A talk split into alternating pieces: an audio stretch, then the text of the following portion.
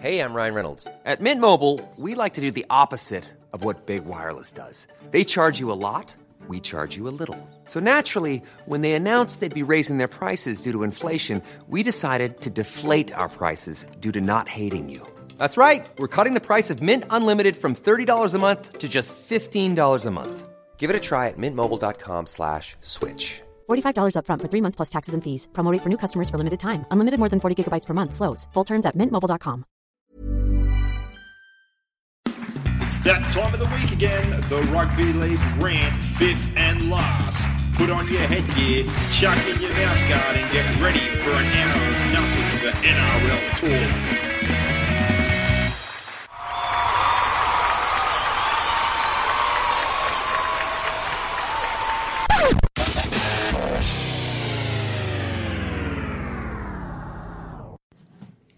Well, here we are, Boxhead. Bit of a surprise podcast, but it was a bit hard not to do one with the absolute chaos that has ensued in this off season.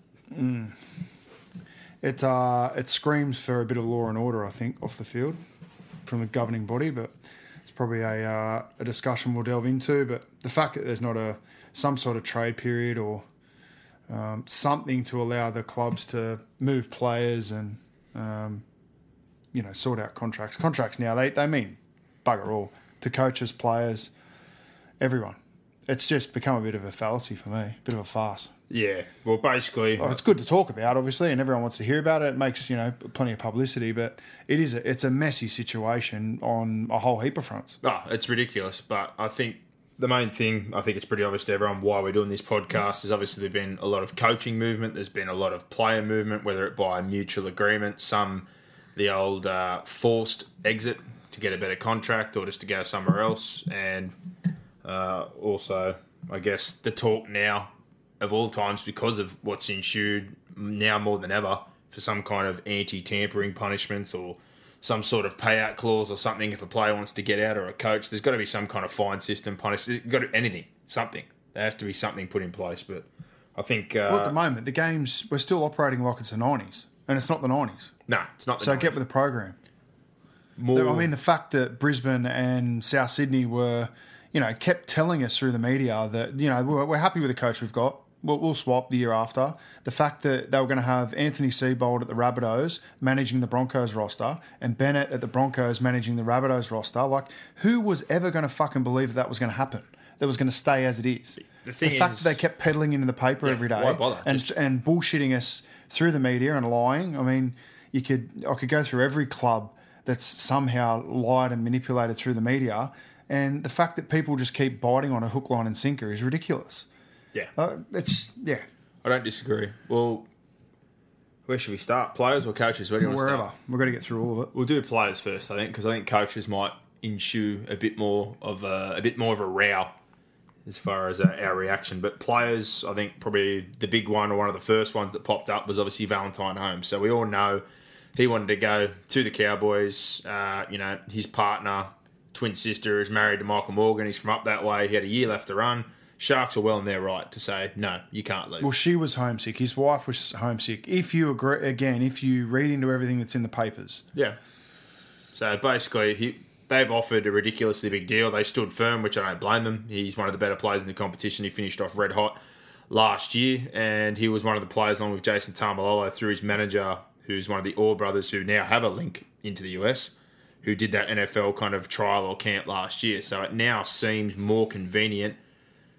Almost like a free crack to go because he won't re-sign with the Sharks, and their media statement was quite adamant and quite angry that it was the largest contract offer they've made in the history. But at the end of the day, if he doesn't want to cares? re-sign, he doesn't want to re-sign. yeah, but exactly. I can understand the frustration if you've got someone for another year and they want to go. But I'm just looking at this plain and simple. I don't think he'll make it in the NFL. I don't see what position he plays. The only two that really fit his build, his speed, or his size would be wide receiver or running back. Uh, he There's doesn't. have, absolutely no hope Yeah. he's going to play running back. He doesn't None. have the Zero. nuances, wide He's not big enough to play running back. is a complicated position because you got to run the routes. Well, first the and route tree. foremostly, there's guys in the NFL who are running Olympic level times Yeah, for the he doesn't. hundred. He doesn't. he ran a four six The- something. there which is also guys that are a foot at least taller than him who can catch the ball, who have experience running routes, who have experience reading playbooks, etc., etc. For me, it's you know, good on him. Go and go and do it. If, that, if you know if that's something that you want to do, go and do it.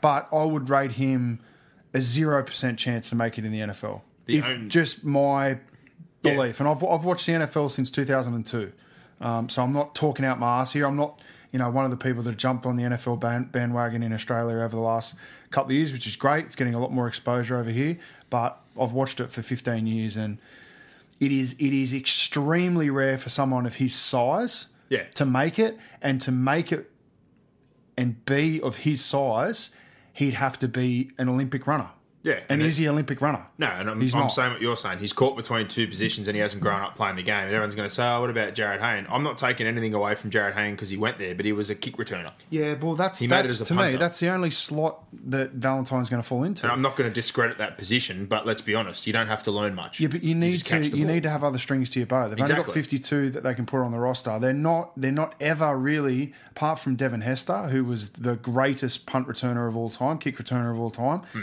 They never ever ever. Just just, take standalone punt No. or kick returners.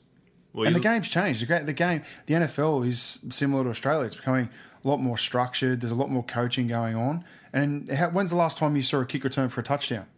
No, It used to happen every week. It doesn't It happen. rarely It happens Rarely now. happens now. And on top of that, like you said, guys that were brought in as specialists, say for now, a guy at the Patriots, Cordarrelle Patterson, floated around for four years. That was the only thing he was good at. Now he's had to turn into a Swiss Army knife. He's taking carries Yeah, and but how many back. did he return? He's playing at wide receiver. He's doing kickoffs. He's doing punt returns. But he's had to become more valuable. Otherwise, he won't stay on a roster.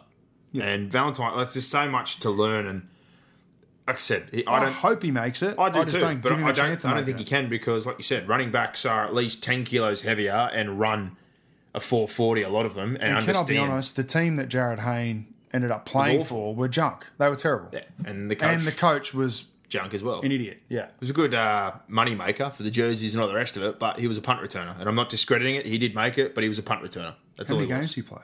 Ah, a handful, and he fumbled a couple of times. Yeah. So I don't see this happening. But realistically, for this one, the Sharks they lose a quality player. Uh, it's ended up working out in their favour, and we'll get onto that other player that's ended up coming in on the back end of it. But straight away, my first thoughts were the door is now open for his young son, Kyle Flanagan, to come in and play halfback and move Moylan back to fullback, which is probably not a bad fit. Josh Dugan at this point in time can't stay healthy. The money they paid him would justify that you'd want to play him at fullback, but without being a ball player, I don't think you want him back there. And like I said, he, can never wasn't last. the whole re- reason he moved to Cronulla to play centre. He moved because he wanted to be called a world class player. Was the the He wanted to tagline? paid. Well, get on the field and play like one. He- I, I thought at the time this is the opportunity for his son to come in. He's just re-signed, but moving on, uh, I guess from that side of things and all the, the hoo ha about that, I, I see Valentine Holmes being back at the Cowboys. Uh, not next season, obviously. Well, that, that that seems the obvious, you know, I think it's on the path for cards. this and where this ends up. But we'll see what happens. yeah, Barba's got the one year deal. He'll come back if he has to go to the Sharks if he comes back next season.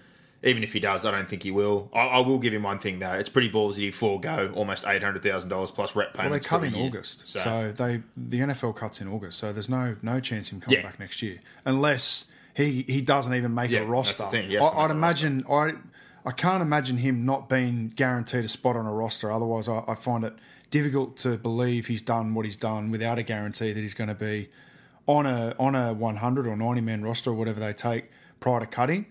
Um, so it'll just be a matter of that being announced and Valentine goes there and rolls the dice. Well, if you're 22, 23, and you made close to a million dollars last year off rep payments and an eight hundred thousand dollar contract, you can take a free roll of the dice, which I is would all think, I think he's doing. I would think it it will be a West Coast team. So I would think it'd be um, either of the LA teams, and I, I'd find it very surprising, particularly if it was a Rams.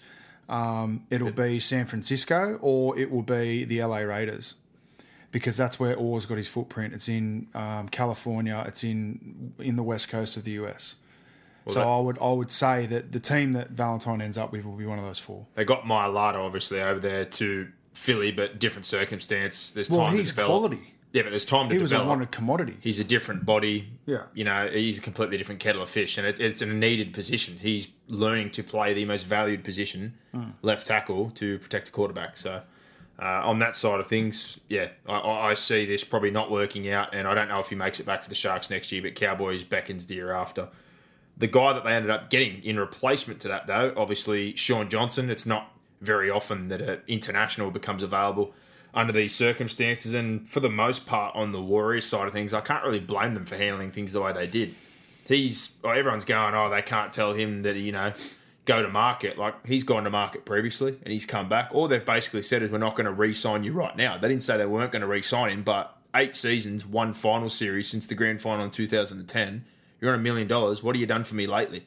Is basically what I'm thinking if I'm the Warriors. If you want another million dollar deal, it's not going to happen in the off season when we've just lost round one of the finals and you've had a spotty Who year. else are they going to pay a million dollars to? That's the well, I, but the thing is, I'm not just paying a million don't have dollars someone to replace him, I don't understand why you'd get rid of him. Well, they didn't get And- rid of him. He wanted out. No, I- he I think- bailed I think once that they said that basically- they were happy to let him first play for a bit and just No, they, they put the writing on the wall. Let's not bullshit it. They they were No. saying to him, "We're not going to pay you what you want. So if you can find it elsewhere, then go." I wouldn't pay him a million think dollars he's, either. I think he's done that. I, I personally, I think the Warriors have done Shaun Johnson a favour because I, I believe that he needed to move.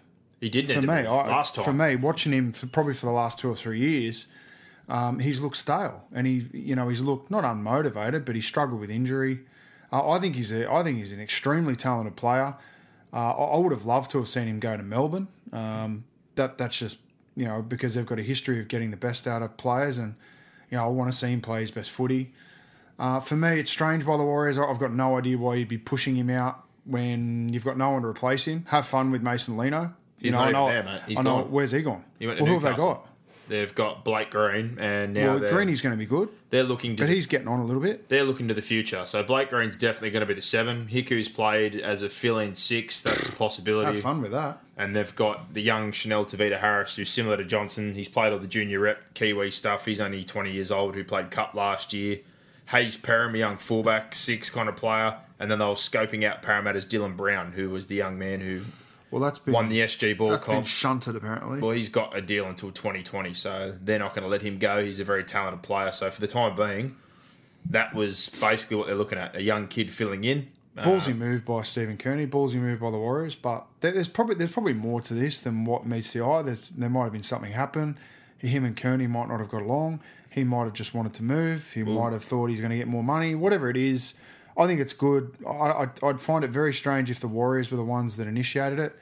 Uh, if they did, then they've obviously got more confidence than I do in what they've got there in their stocks. But how would we know? We don't see don't those guys really play. I, I don't think it's so Johnson, much. I think, will go well. I don't think it's so much the stocks. I think they've come like most managers do early, saying, "All right, let's do it again. Let's do a big deal. Let's get three or four years, million bucks." And they've just kind of looked at him and thought, "Well, hold on a minute. We want you to play a little bit of the season, and we're happy to negotiate, but we're not going to be doing a, a guaranteed deal again right Well, why, now." if that's the case, would they uh, agree to release him? because he literally walked in, requested a meeting, which was said, and said, "I don't want to be here now." So they let him go. They wanted him to play and work things out during the year, like a lot of people do. As soon as he found out he wasn't going to get what he wanted, he wanted to leave. Fair enough. I, I like it. I think it's going to be good. I'm, you know, I'm not the biggest fan of him going to Cronulla, but yeah, Well- that is what it is. And it came like two weeks after Gallen bagged the shit out of Valentine Holmes for you know not honouring a contract and you know all this shit. And then he's happy to have Shaun Johnson waltz in and Yeah, land well, he's So- already had his say on that, saying it's a different set of circumstances. Oh circumstances. fuck! Of but, course it is. Please, he just needs to shut up. for the Warriors, it is an interesting situation. Like I said, Lino gone, Johnson gone, uh, and then even on that side of things, you've got another player while we're still on the Warriors, in James Gavet, who when he was on the field last year was good for them. He's now moved on to Newcastle, so. I thought the forward pack was a problem last year, and now you've let go of an elite halfback, the backup halfback, and you've got Isaac Luke coming off off-season shoulder surgery. So, could be a bit of a rough start to the year for the Warriors. I can't see the Warriors getting back into the eight. No, I think they're one of the teams at this point in time that look like they might be falling out. So have Can to you explain to me how Paul Gallen thinks it's a different circumstance? Oh, who knows? I, I don't Well, even. do I, you- I don't want to give air to any of the comments he Oh. makes because he Well, he's trying to be a talking head. he's got he's plenty, trying to get a gig after he's got footy. plenty obviously. of time on radio and TV and all the rest of Jesus it. But Christ. yeah, uh, I think the only other player. Sorry, I forgot one other one there. There there was talk that Nikorima could possibly forced out of Brisbane. Where's he and gonna go? Go Warriors? to the Warriors, and I think they've already hosed that down. Brian Smith is involved with Peter O'Sullivan and the CEO Cameron George. I think his name is. They're the ones handling all this. Um, they've basically hosed that down. They did sign Adam Keighran, who was a young player, got uh, into the New South Wales Cup team of the year last year. That was his first year out of under 20s. He naturally plays as a half, but again, he's more of a six. So at this point in time, I think it's going to be a young bloke. They're talking about Hiku doing that job. I don't think that would last long term anyway. Good luck with that. But next year's market's very slim as well. Like they've already been offered Mitchell Moses. They didn't want to buy of that. The only other player sort of on the market next year who's established at the moment or of a higher level is Corey Norman. And again, that's inconsistent. So I don't I'd much rather Shaun Johnson and all those options, and that's that's the thing. I don't understand it. I don't understand Anyway. what, the plan is. But yeah, we move on from them and move on to Gareth Widdop, who very surprisingly, and this one was the most confusing of all for me, comes out the other day and has to obviously hose down rumours that he's not going anywhere. But we know that where there's smoke, there's fire. There's already been links to Leeds, St Helens, and a couple other clubs next Well, he year. going, isn't he?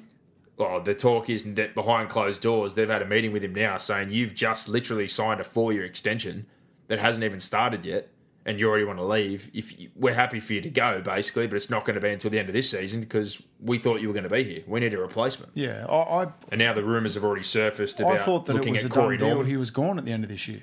well, behind closed doors, nudge, nudge, wink, wink. Yeah, basically that's the deal. And Corey But Norman. publicly, I thought that that acknowledged that. No, No, I don't think it's been acknowledged publicly. But Corey Norman is the name that's been floated again. He was offered to the Super League in the off-season by Parramatta, knocked back a deal of four years, seven fifty. I think it was with Huddersfield. He's trying to fight for his spot. I don't think him or Moses really stays long term at Para, and even if he wanted to stay at Para, I don't think he will. But at the Dragons, it's it's all about potential and ability. We know he's got potential. We know he's got all the ability in the world. He's played with Ben Hunt before, but can he focus? Can he apply himself?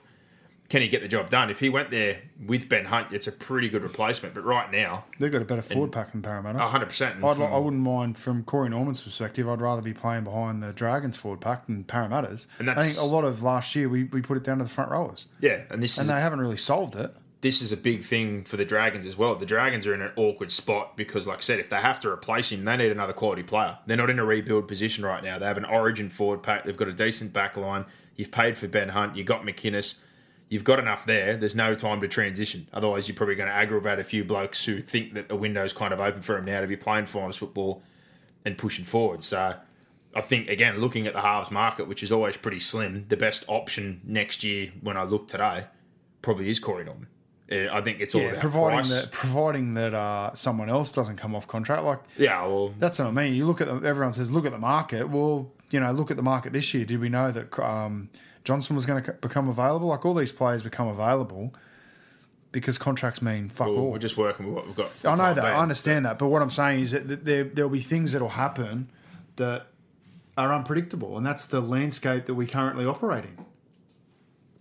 Yeah, well, interesting. And I, I looked at this one and thought off shoulder surgery. I don't know if he's going to be back ready to rock and roll next year. But looking at it from his perspective, if he wanted to go home or he's homesick, could it have been spurred on now by the surgery, thinking I can go over there, get the same kind of money, play for longer? Because I know we disagree at times on it, but I really don't think the comp even compares to the NRL. And if he went there, I reckon he could play easily.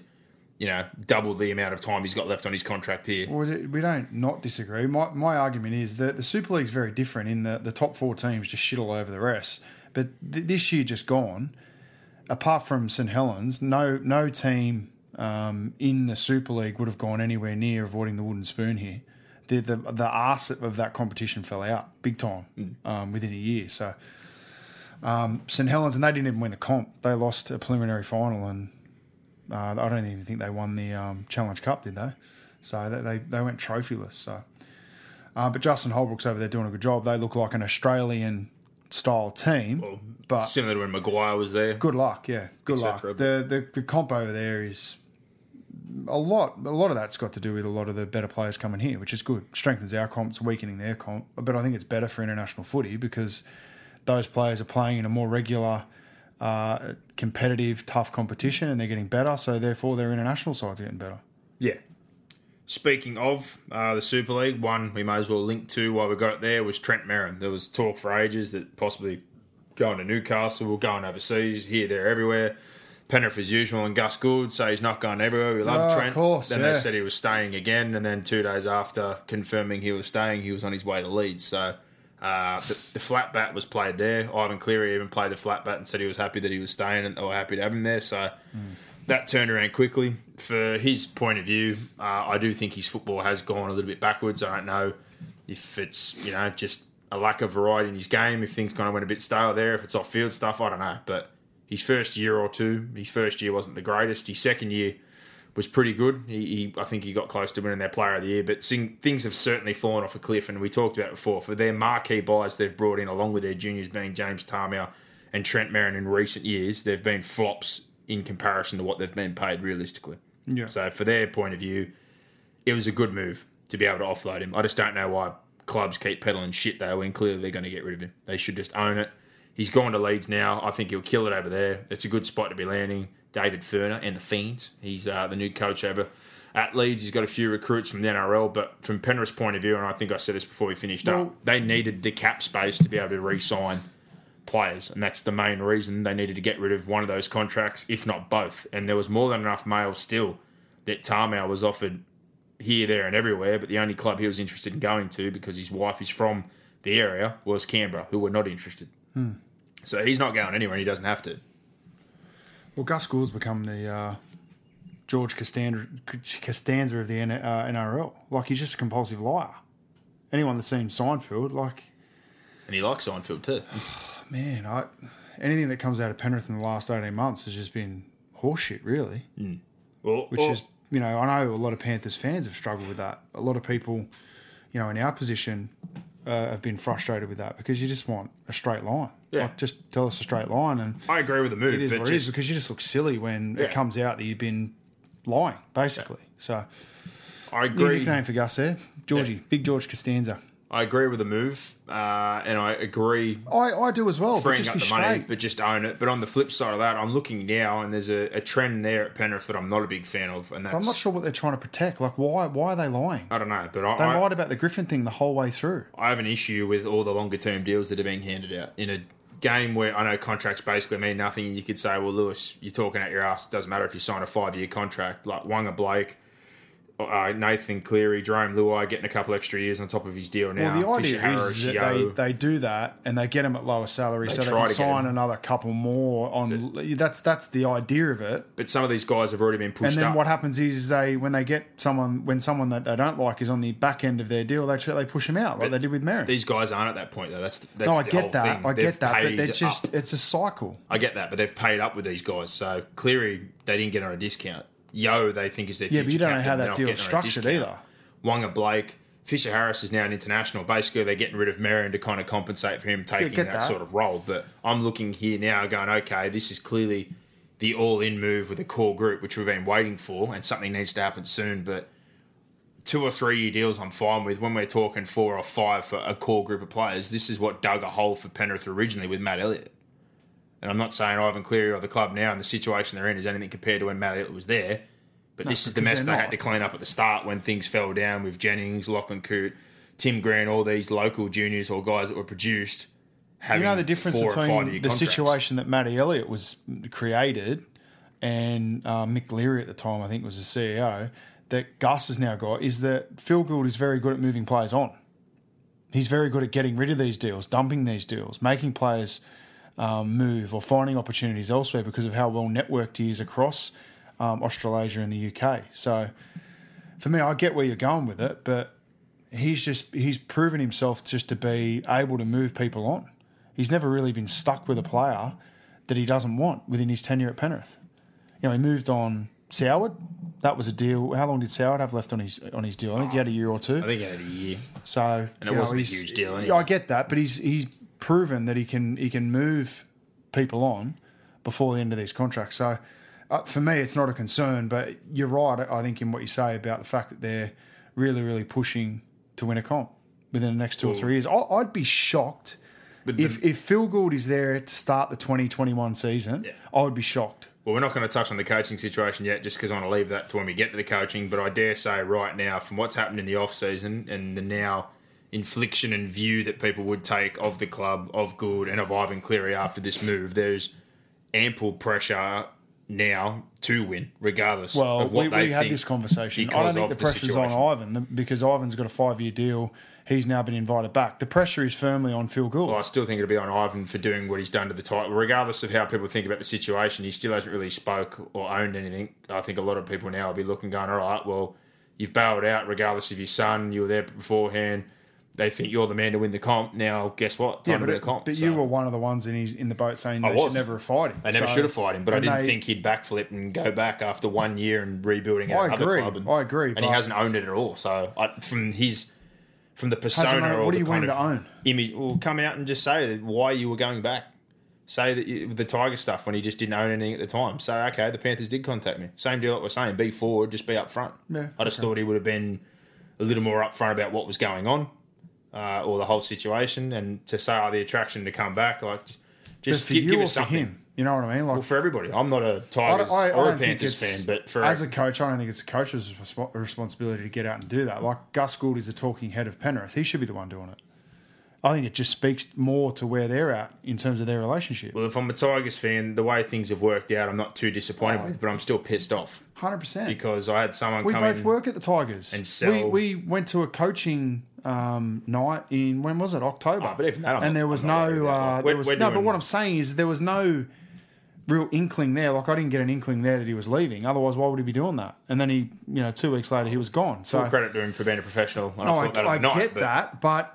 For the Tigers, the point is they got fucking left in the lurch. Yeah, massively. That's my whole point, though. At least own that for the you know, Tigers and, the Tigers and it's fans. not so much, you know, people go, oh, you know, what doesn't affect you guys? Well, it doesn't affect us because we're not full time employees of the club. But there are 10 or 15 people there who, you know, were employed via Ivan, Yeah, who they're- they're theoretically, who could have just been moved on not had work because Yeah. of how late that was done. Like, probably the saving grace for them was the fact The that Ivan did it that late. yeah, because now And that Maguire didn't have enough time to sort of go, okay, I like him, I don't like him, I want this person, I want that person. So So, everyone was you get a guaranteed year, their jobs for a year. yeah, You know, but everyone there was sort of thinking that Ivan was going to be there long term and they were pinning everything on building, you know, similar to what he did here. So, from that perspective, there's a very human aspect to this that gets missed.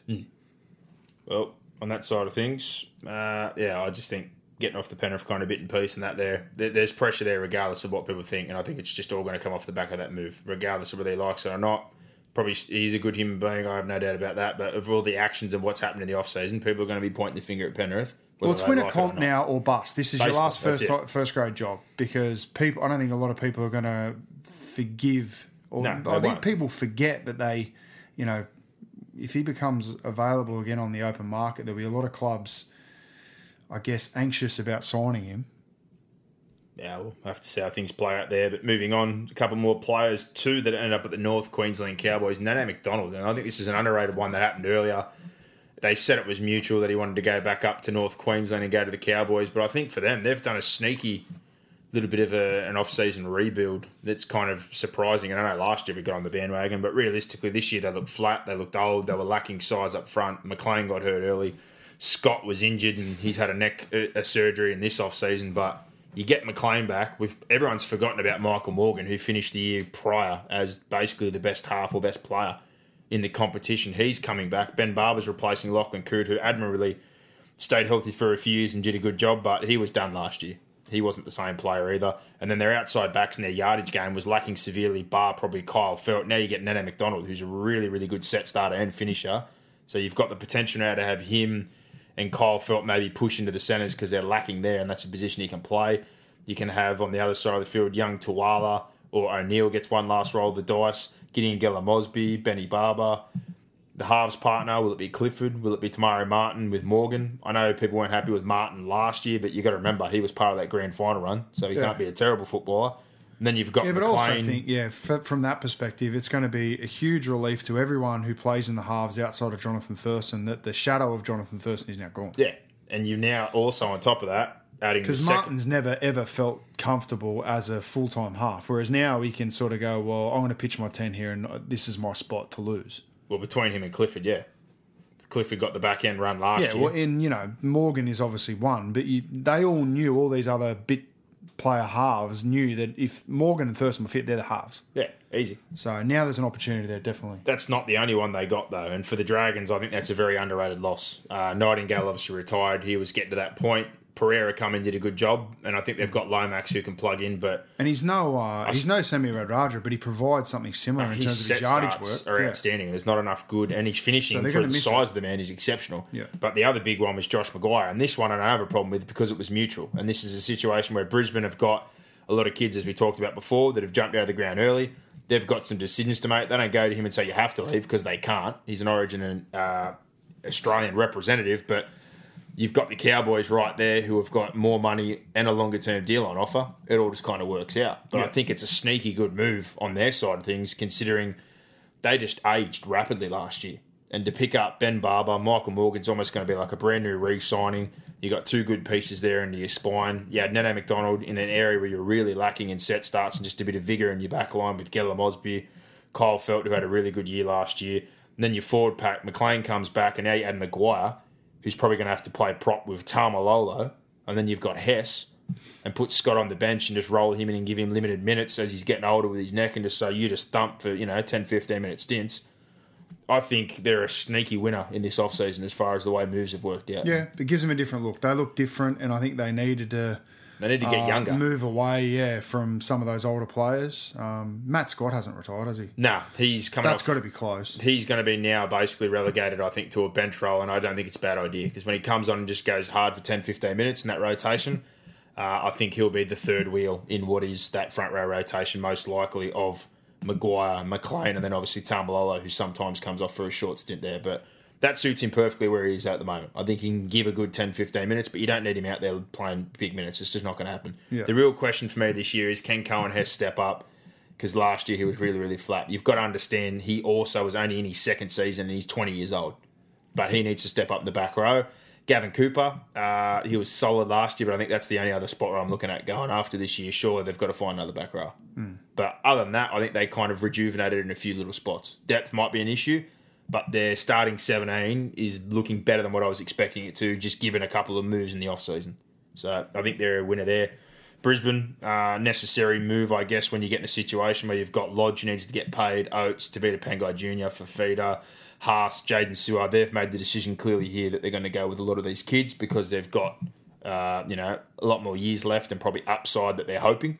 So I can't blame them from that side of things, given the money situation. I really like Josh McGuire, but clearly they feel they've got enough talent there to usurp a 29 year old, 30 year old kind of lock front rower who is a great player, no doubt. But there's nothing really exceptional about Josh McGuire. He's a workhorse, he defends well, he's got a good carry, but he's just a solid footballer around. So clearly they're happier with the kids they've got to invest that money. Yeah. Cowboys, uh, your real winner in that situation.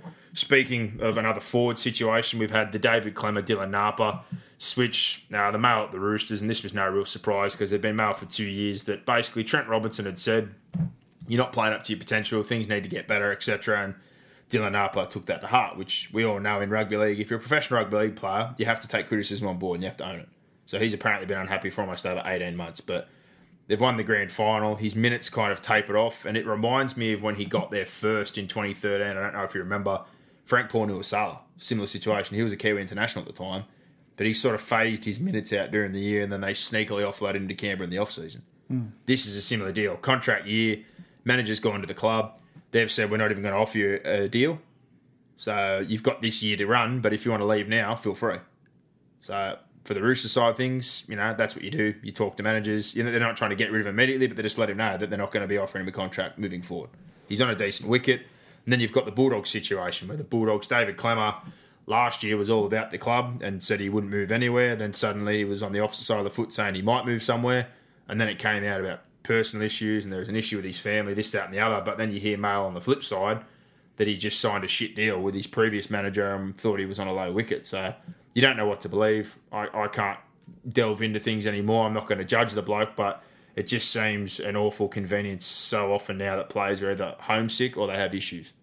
And it leads to a ridiculous pay packet. And the pay packet he's going on to makes him the highest paid front row in the competition, which to me, I thought the Aaron Woods deal last year was crazy. Him getting around $900,000, but the money at Newcastle is around that mark for David Klemmer, which good on him if he can get it. Wait, how much? 900? 900 a year. That's the highest paid front Yeah. I, I don't think he's worth 900. I don't think he's worth 900. I think either. he's in the top handful of props, no doubt. but Yeah. there's a few that I prefer. 900k to me is game More to money. me because he's, I mean, the percentage of minutes of a game that they play. Secondly, uh, I, I think he's very aggressive and he adds a lot to your team. Like he's going to give you that physical and that, you know, he's, he gives you that crazy guy, I guess, someone that they're going to look at, similar to a Napa or a Jared Hargreaves. I don't But think he's that For player, me, he doesn't really have.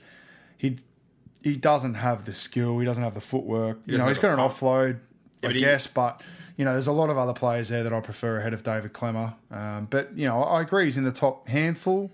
I agree with that, but I still I said But it the last money year. for me, that's too much money. nine hundred thousand, you need to be a game breaker. That's half fullback hooker money, like gun game breaker money. David Klemmer's not a game breaker. He's better than the typical front row lock as they use him because he plays bigger minutes, but he doesn't really have, like you said, a tip on. He doesn't have great footwork.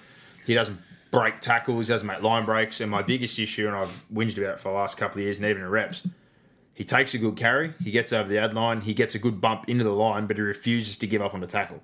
So what I mean by that is he draws numbers in, they end up rolling him over, he ends up on his back and he gets a slow play of the ball. He needs to learn how to give up on a play once he's made a positive dent and get down. He tried to get a tip into his game last year. I, I saw that, and that's all well and good, but I, I still think he's a little bit too one paced.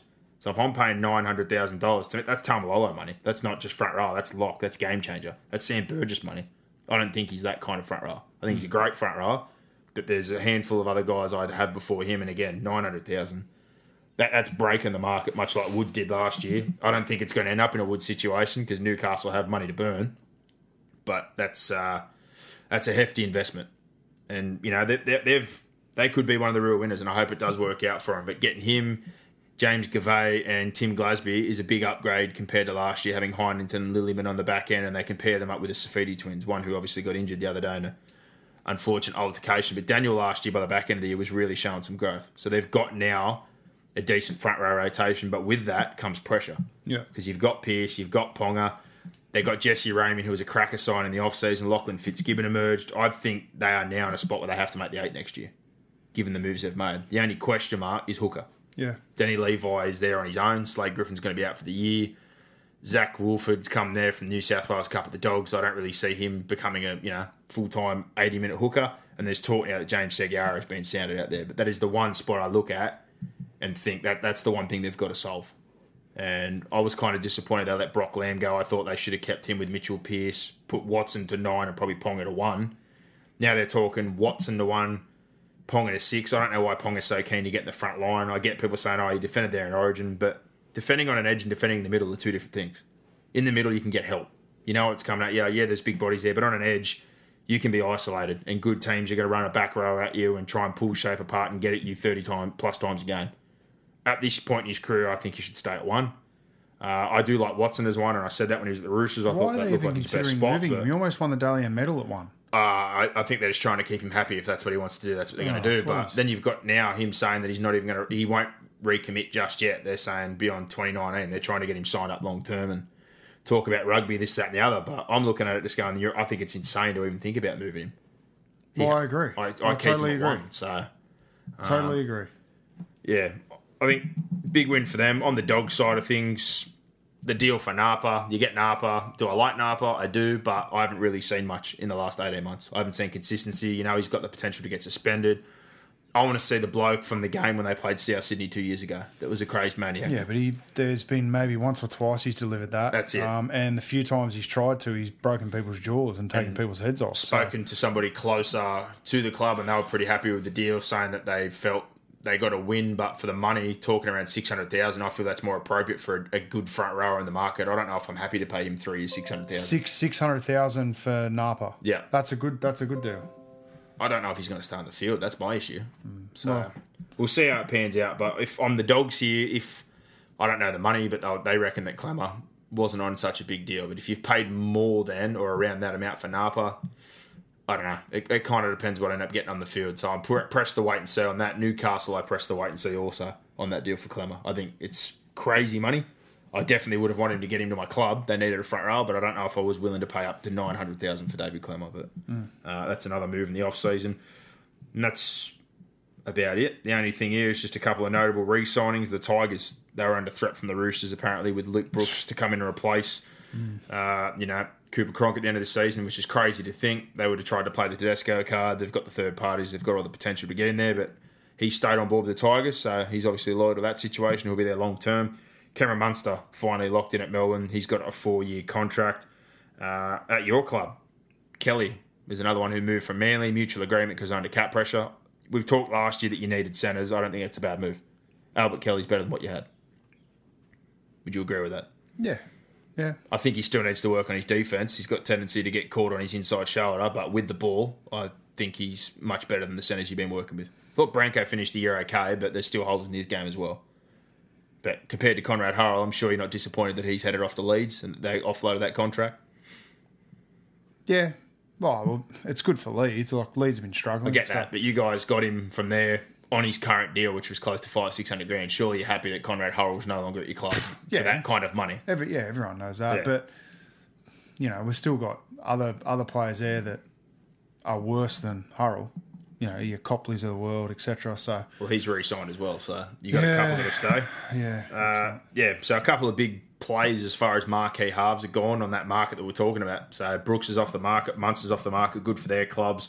Damien Cook, any rumours of players moving from Brisbane to South or South to Brisbane have been quashed in the last couple of days because all the players that were mentioned have all re-signed anyway. And Damien Cook in particular, six or seven years toiling away just trying to get an opportunity and with 12 months New South Wales, Australian hooker and now $4.5 million deal over five years that's someone I'm willing to pay 900 grand for. That's a game breaker.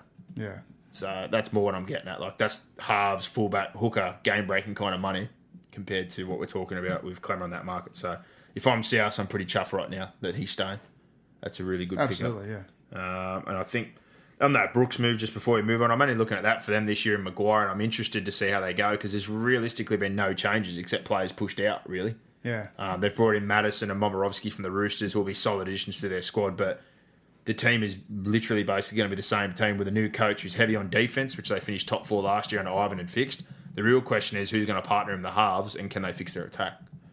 That's the real big Yeah. question I guess we have there. But moving on to coaches box head, and that man we just spoke of, Michael Maguire. I think in the end, when we talked about who was available in the market and if they were going to go for a rookie coach or if they're going to go for someone more established, I think they've ended up with the right person for their club and the kind of direction they want to go and what they're working with as far as, you know, their level of funding, their facilities, etc., all that kind of stuff. Michael Maguire is going to leave no stone unturned. He's a high energy, intense kind of bloke. Big on that defense, which obviously they finally fixed up after four or five years. Have been awful the last couple of years. The real question for me is, and I'll ask you, can he change in attack? Because realistically, at the end of his time at South, he was a little bit too intense. He refused to change. The game started to expand. They played way too one out. They refused to offload the football. It was basically the halves past nobody else. Do you think he can come here to the Tigers? And do you think, obviously, after being moved on and now working with the New Zealand side, which seemed to be pretty positive, that he can adapt and change his game in attack? yeah, difficult. Um, well, we've seen uh, Michael Maguire, haven't we, in, at work. Um, he was down at a, our junior rep session last week and He loves defence. loves defence, but he's going to bring a hard edge to him. I think Cleary, uh, you know, was very much of the you know let the assistant coaches coach, uh, which is a good model. I think Maguire will sort of adopt um, a similar approach, but he's just going to give him, I think, probably a harder harder edge. Um, you know, whether that's going to going to work with the group that he's got there. Like you know, Ivan sort of molded a group around the style that he wanted to play, uh, and Maguire is probably looking for a slightly different style of player to make up the core group of his squad. But uh, look, I, I think it's a good signing. The guy's won a comp. He's won uh, well. He's won a competition here. He's won a competition in the UK. He's proved that he has the formula and knows how to build um, winning teams. So for me, it was a it was a good move, but it was just the the stack of cards that fell around that, wasn't it? Yeah. Well, I think again defensively, I think they'll be as good, if not better. The Tigers? That won't change for me. My question is attack though. When he left South, he needed to adapt, and he didn't Well, it's do not that. at the moment. Like you can't. He, he doesn't have enough time to change their attack. Like he came back and they'd already started preseason training because he was over there with New Zealand. So I think the majority of what they are doing at the moment would have been the program that Ivan had um, planned, just because it's it, from a time timing perspective, wholesale changes just logistically aren't possible that late um, in the planning process. So. I think the, the core fundamentals that you know Ivan was teaching them that they run with, particularly with this squad uh, for the last eighteen months, I think you'll find that that'll be the basis of what they do. I think you'll find that Michael Maguire will add his little tweaks in terms of their attack. I think he would have learned a lot um, from his time away from the game. I think the time of New Zealand would be real beneficial. Be beneficial. Different style of play, different Yeah. style of And I think player. that might open him up a little bit more to what he needs to do with where he's going. working with some different people. You know, I think he worked with Stacey Jones with the New Zealand squad, who, Yeah. you know, he was one of the best attacking minds through that, I guess, golden years of, of quality halves in the, you know, mid to late 90s and early 2000s. So, And that's that's Um, yeah, probably I- my other question for you there. The squad, as I mentioned, doesn't change dramatically. Matterson will definitely be a part of that squad. He's a quality player from the Roosters, but the halves last year they bought Reynolds. That's obviously not his signing, but if he's back healthy, well, Benji Reynolds is Marshall's a, on for one. Maguire style player. Yeah, well, Marshall's on for one more year, but you have Reynolds there who they've paid big money to and they're still committed to for this season, another two on top. I think Mbye is definitely locked in as your fullback. He's there long term. Farah, to me, is still going to play over little this year unless he fixes his defence and his shoulders hold up all good. Brooks is obviously a seven, but my real question is who's the six? Do you Is think Benji any- or Josh Reynolds will get that Is there any reason why he couldn't play Josh Reynolds at nine? Well, Or play him as a depends if he wants Farah in or out, but you've got to remember Maguire's the one who brought Farah to South, and he didn't get rid of him. Obviously, he was gone before that happened. Yeah. So he might be happy I to don't keep know. rolling. I, I really don't know. Like Farah obviously isn't the elite player that he once was, um, but is he a passable first grade hooker? I think he is. definitely. So from that perspective, it'll just be what Maguire wants. You know, does Maguire want Kraft out of nine? Does he want someone that's going to bring his forwards onto the footy? Or does he want someone who's going to run, who's going to niggle, who's going to be aggressive? I think number one, the better defender, and I, I go again. No offense to Jacob Liddle, but at this point in time, I think Robbie Farah is a better defender. He's a kid. Now I'm, I'm talking between Reynolds and um, Farah. To me, I, I, I don't. I think Little. Do you think Reynolds could defend in the middle though for a whole game? Yeah, Given well, it's just his history and injuries. Yeah, his like, injuries, He can so- barely last playing on an edge as a half, so I don't know if he'll hold up in the middle. I just think he's played his best football in first grade at nine. That's my perspective on uh, Josh Reynolds. So, but look, it, it all points to Robbie Farah. Uh, I think the the question moving forward is who's going to replace Farah at the end of this year. Like I think there's no doubt this is Benji's last year, and no doubt that it's Farah's last year. So for me, a, a, an achievement would be for them to make the eight. Um, how they go about doing that, the cornerstone is going to be defence. Uh, Michael Maguire is going to make them rock stone fit. You know they're going to be they're going to be bloody fit. So as you said, the, the question is how do they manufacture enough points to win 12 games? Well, realistically, at the moment, no offense to Benji, they figured him out as the year went on, and then even Josh Reynolds, if he's healthy, those two players don't really scare me with the ball. Well, the thing is, neither of those players are going to engage the line. Neither of those players are run first players. So for me, that's why I would get Reynolds in because I know that Reynolds, you're going to start your play with a run first player. And Bay is a run first player.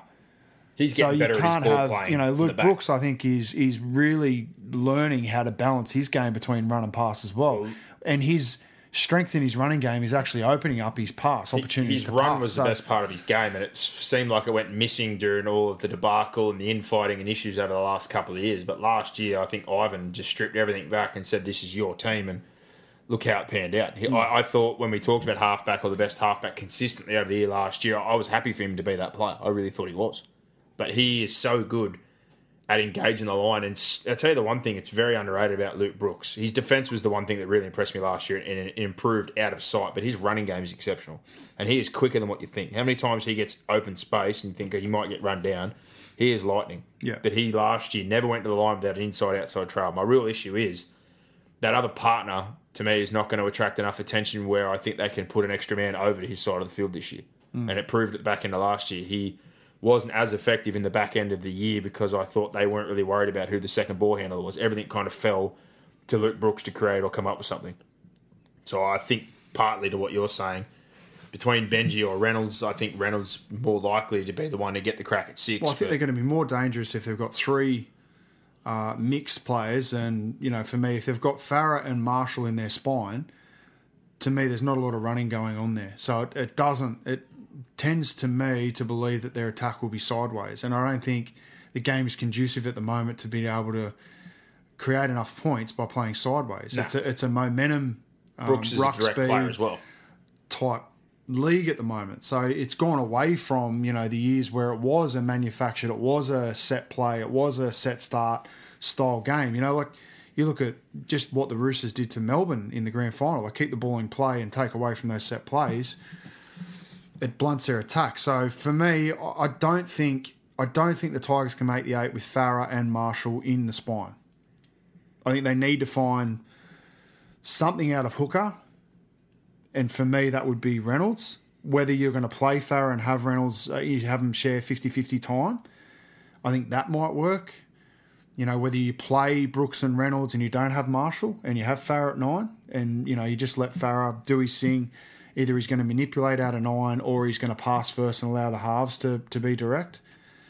Um, yeah, it's going to be interesting to see how Maguire runs it. But as we know, Maguire loves structure. He loves set play. And that's Um, kind of what I wonder how they're going to go with their attack because last year they seem to have taken the shackles off a little bit, but they were very hit. Well, that's miss. Ivan's. That's Ivan's way. Yeah. Like uh, he, that's the way he likes to play. That's the way he likes to coach. I more thought that it was the troops that affected him last year. I didn't really think they had the cattle, which is why I had them winning the bloody spoon. Hmm. I thought they massively overachieved. I don't think Maguire's as good a coach defensively, but I still have huge questions on their attack. And in all honesty, But that's the challenge. That's that's coaching. You can't you can't just say that I'm going to have this style of attack and stiff shit. Like Yeah, any player's get going to have to adapt to it. So the challenge for Maguire um, and um, Sandercock, who's the attacking coach there, and Andrew Webster, who's doing the D. But I'm sure they're in there trying to formulate plans on how to create points. That's their challenge. I don't see them making the eight next year. I think again they'll be somewhere on the fringe and they'll win games early off the back of their defence. I certainly don't think they'll win the spoon. Uh, no, I don't think they'll win the spoon either. But coming to this year, looking at their personnel again, like I said, it hasn't really changed for me. Like Matterson and Momirovski are good for your squad. Matterson somewhere in your 17, but uh, and he brought Zane Musgrove, who was a player who liked from South, who's a bigger body. But I still don't see enough there that's changed, or I don't, I don't think he's going to ha- be able to have enough of an effect on the squad to get them into the eight. Yeah. I think last year they got as close as they were possibly going to get, and they've just missed out. I think this year for him will be a pick and choose year as the new coach, much like Ivan Cleary did his first 12 months to figure out who he likes, who he doesn't like, who he doesn't want to keep around, who he doesn't want to keep around. I think the one thing I can say that Ivan has done for him is do a lot of the clean out work, and they offloaded another 10 players this offseason. So realistically, he's got a bit of a clean slate to kind of work with. The only real downside, I guess, Brooks he obviously wanted, and rightfully so. The only player that's really locked in long term that he may have, oh, it's you know you don't know what his opinion on is Moses Mbye. They picked Moses Mbye and they extended him. Looking at the back end of the year, it looks to be a good move in my opinion. The Josh Reynolds contract he's kind of stuck with, but again, um, you know I, I think it's more a wait and see kind of year for him. Put his stamp on the team, assess the kind of Well, it's, squad. it's also going to be yeah, work out who he wants, who he doesn't want in terms of staff and players. There'll definitely be that. changes there. That's but I, yeah, don't think they're going to be a finals team. But moving on from the Tigers and their coaching change, and like we said, we both agree it's a, a positive one for the club and possibly a, a year of just finding things out. Well, it's On- best case scenario, isn't it? Really? Yeah, on to Manly, which has been an absolute Oh. basket case, and they've brought back Des. Desi. Well, this is going to be interesting, but the whole way this has been handled, like I know people are getting upset, Manly fans, and everyone's carrying on going, Barrett's got a job and he shouldn't be able to quit, rah, rah, rah. But the fact of the matter is, he had a contract.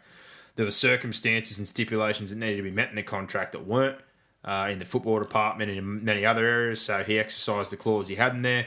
People blowing up saying, "Oh, he doesn't deserve to be paid," rah rah, rah etc. It says twelve months notice. So basically, what he's saying is, I can stay here for twelve months, or I can go. That's part of the contract.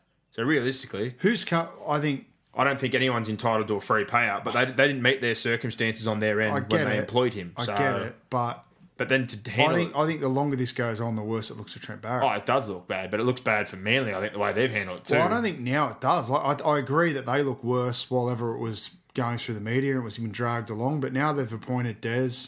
They've told Barrett that He's off to the you're- side. You're, off to the side. You get paid till the end of your yeah, it's until um, mid year. Yeah, your uh, your end of your notice um, is finalised. You know, it means that he can't then move on and coach anywhere else, uh, which is poor because it's, it's going. It basically you're out for him now. Yeah. Whereas He'll if you know wait. if he if he would have just taken his uh, you know his severance and said, "Look, I want to leave," But he wasn't and getting a severance. That was the thing. No, but, but what I'm saying, yeah, whatever severance they come to, you know, whether it was they would have offered him something. They said, "Duck it." They said, "If you would have- wanna quit, you listen, go." they would have offered him something. It wouldn't have been full whack, but Barrett wanted to dig his heels in. He wanted full whack, and this is the consequences of those, you know, wanting the full whack. I, to me, it only became an issue once Manly started to lose. Like it wasn't an issue the year before when they made the finals. Did it? Like I- I I- for me, like I why wasn't it an issue the year before? full stop, the place is a basket case. I agree. I, I look at the even the hiring of Des, and it's all well and good to get someone back that have had success before. But I've gone on record personally before saying the team they had at that time was exceptional. Yeah, get that. and I, I don't think Agree with that. It's I, anywhere I think near I the would have same team. it. I would have got to, uh, Toovey back. And I- to me, I thought oh. Toovey copped it a pretty raw deal. They're one of those clubs similar to the Bulldogs that they need they a need their own person, there. They've all, like- all the ways to look at that. The funny thing is, Des left them in the dark. He's the one who pissed off, left Yeah, them with yeah. back ended deals and went to the Bulldogs and well, there's been, there's been a kiss and make up there. But like you said about Twos, though, clearly I don't think Twos can coach because otherwise I thought they would have got him back because he Yeah. got sacked under pretty rough circumstances. Wouldn't you think? I I think Toovey will be back in some regard. I wouldn't be surprised if Toovey's back there as an assistant coach. Well, at this some was my point. question right here. They've come back in not only with Des, but they've brought back Noel Cleal, Donny Singer's back on as the strength and conditioner. They've got ex players coming back. He's got Matt Ballin, Brett Stewart's coming back. So They're getting the band They've back gone together. back to the glory days, but at the same time, I think this is fraught with danger because regardless of hmm. the big question again is similar to Michael Maguire. He didn't want to change at the back end of his stint at the Rabbitohs, which ultimately is what cost him his job because he didn't want to adapt. Des Hasler stuck solid with the exact same game plan and all facets and all these maths and crazy science, and he's got his statistics which tells him that Aiden Tolman's the front best front row in the comp, etc. From 2012 up until the end of his dog stint, Mm. Yeah, has but I he could, changed? I can manipulate any start to say that any player, well, not any player, but that? most players, you know, at the top end of a statistical category, you could you could mould statistics to say whatever you want. Like But that's why they're fraught with danger. But What I'm getting at, though, he's clearly not the best front row. Like, and Des would say that you know they complete over seventy percent and you He win said the over game. 80, rah, rah, we're going to win every which game. is It's- obvious as well. Like that, that's more a, um, I guess, an indication on where the game's got to, not again, not the fact that we've- we've brought this up there's some sort of magic formula in holding the ball because we all know that you know Stephen Kearney had the best completion rate the comp. and They finished last, 90% or something. That you know, again, that that's where that statistics are fraught with danger. You, you need to understand how to.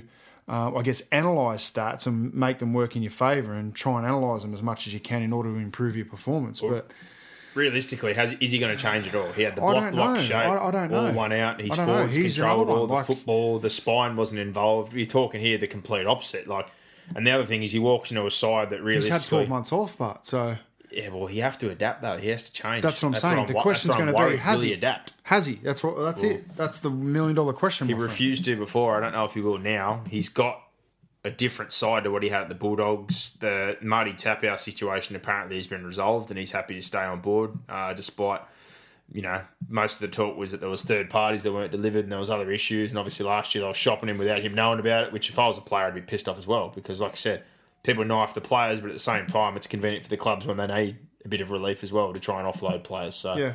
um, the only addition really was Kane Elgey, and that was before his time there. So from Kane Elgey, I'm a little bit worried immediately about well, how I'm going to be considered. And every other change in their top squad is upgrades from those 20s kids that made the grand final a couple of years ago. And realistically, that's all they can do because they're under cap sanctions this year. So they've had to upgrade a couple just to fill it in. So Luke Metcalf and Cade Custer, a couple of young halves. Jade Anderson's a fullback winger. Olakau'atu's a big centre. Albert Hopoate, another one from Hopoate. Mom deserves the best, and there's no better place to shop for Mother's Day than Whole Foods Market. They're your destination for unbeatable savings, from premium gifts to show-stopping flowers and irresistible desserts. Start by saving 33% with Prime on all body care and candles. Then get a 15-stem bunch of tulips for just $9.99 each with Prime. Round out Mom's menu with festive rosé, irresistible berry chantilly cake, and more special treats. Come celebrate Mother's Day at Whole Foods Market. Clan, he was awesome through the junior football. I think he's only 17. Yeah. He's been bumped all the way from SG ball up to the top squad. And the only other two kind of first grade players were Brendan Elliott, who's been a traveller now from the Titans, the Roosters. He was at your mob last year. And a bloke we both like from Penrith, Corey Waddell, who's obviously looking for an opportunity. But again, brought, brought by Barrett to the club before Des has got there. So uh, I look at this with interest and realistically the same squad, and I don't know if he can do much more with the squad than what Trent Barrett did. And I think he's a very, very different thinker and coach to what we were probably seeing last year. So I'm not too sure this is going to work out. Do I think they have more talented individuals, say, compared to a Tigers just on an individual basis with Cherry Evans, Tap Out, and Fonua-Blake? Yes, I do. Mm-hmm. But I, I still don't know if this is this is not a finals team to me. No, I'd agree. I think again, salary cap pressure, decisions to be made this year, what he's going to do moving forward, and then you hear the craziness, which again, it, it probably just paper talk, but the first thing they did the day he got there was link Kieran Foran to going back to Manly again. And I, I'm like, that's nuts. But re- then again, he did sign into a million dollar deal before he left there, so anything's possible. Hmm. But I, I, I look at this situation and I just kind of hope that he's made changes because if he's not willing to change at all, I think they're in big trouble again. Yeah, and I'd agree. So I'd agree. That's yeah. uh, that's one to look at. I'll tell you what, it's going to be very, very interesting to see how this pans out at Manly. Yeah. Alrighty. What have I got here? Bennett and the Broncos and the Seibold situation we will touch on, but before I get onto that one, I just want to quickly touch on one before Ivan Cleary as well, and that's these rumours around Shane Flanagan apparently being on shaky ground at the Sharks, which I look at it and I think this bloke has come here when they had no funding and things were off the rails and you've got no juniors and he's done fundraisers and built into the gym and found some sponsors and done all this work. They've now got one of the best junior pipelines and they're developing players. They won the 20s the year before. They broke all the records and were minor premiers. They made the Cup Grand Final with a bunch of young guns this year. Things are ticking on really, really good. And most importantly, he delivered their first premiership. But is this new salary cap issue and the ASADA stuff in the past and this new board, is that enough Yeah. to unseat somebody? And I, I look at it and just think, well, Christ almighty. As a Melbourne person or any fan, I'm sure plenty of blokes like myself don't enjoy when he speaks in press conferences. What's brought this on? Because they and he made a frustrates me at times. But I- I'm, I'm sitting here and I'm looking, going, bloody hell! If Shane Flanagan came off contract tomorrow and I'm a club, especially someone uh, a la the Parramatta Eels who are looking to rebuild their junior pathway, I'm sorry, Brad Arthur, but I'd be hiring Shane Flanagan. Um, and I, I just kind of wonder. I know the, the board's sort of changed. And I don't know about their outlook, but regardless of some of the, the things that you can think are questionable, did he know about the salary cap stuff, the ASADA stuff, all the stuff's in the past. The fact of the matter is, six or seven seasons or whatever now, he's been very, very successful. He's delivered a premiership. They've got a good side, and they've developed a junior pipeline from him. So I, I think it's pretty crazy to think that you know, again, what may only be murmurs. There's still no deal being done though. You'd think you would have locked it up by now. This has dragged on for a long time. I don't know. I I find it very very strange that he's under any sort of speculation. So And the club's been pretty pretty quiet on it. Like there's one way to squash it. come out and do something about Yeah, it. And then, exactly. Then people were drawing lines the other day when this issue came out about money, and they've just sacked half their staff, and they're giving redundancies, and they're really struggling off field, and they've lost sponsors, and they've basically got a clean jersey. A big result of that being Well, sponsors have bailed out after yeah, the behaviour of Fifita. There and you Dugan. go. Like, but they're the they're these players that they keep on enabling that behaviour. There needs to be repercussions for your behaviour. Like, and I know that Josh Dugan's come out um, since, Yeah. you know, carrying on like a pork chop, and he's he's done some, I think, some really really good things in terms of, you know, mental health awareness. Um, spoken about all that stuff, which I think is is hugely positive, and you know that that's one way to attract sponsors. I think to have players out there delivering that Yeah. sort of good public message, but the damage has been done in the fact that those sponsors are gone. So um, Fifita doesn't tend to have any remorse in him. That's just his personality. Like you've either, you either love him or you hate him. I don't love him. I don't hate him, but He's a good You know, footballer. I I, he's a good good side of things. footballer. That's it. But for me, from a business perspective, he's hurt their brand. He's hurt their business. So to the point now where they don't have their jersey looks like a Lowe's jersey. Well, it's back to what it was when they had the It's a scandal a jersey. couple of years ago. You know, it's and they're, they're at the point where they've won a competition two years ago, and now they're back to where they were at the start of that cycle, like with no sponsors.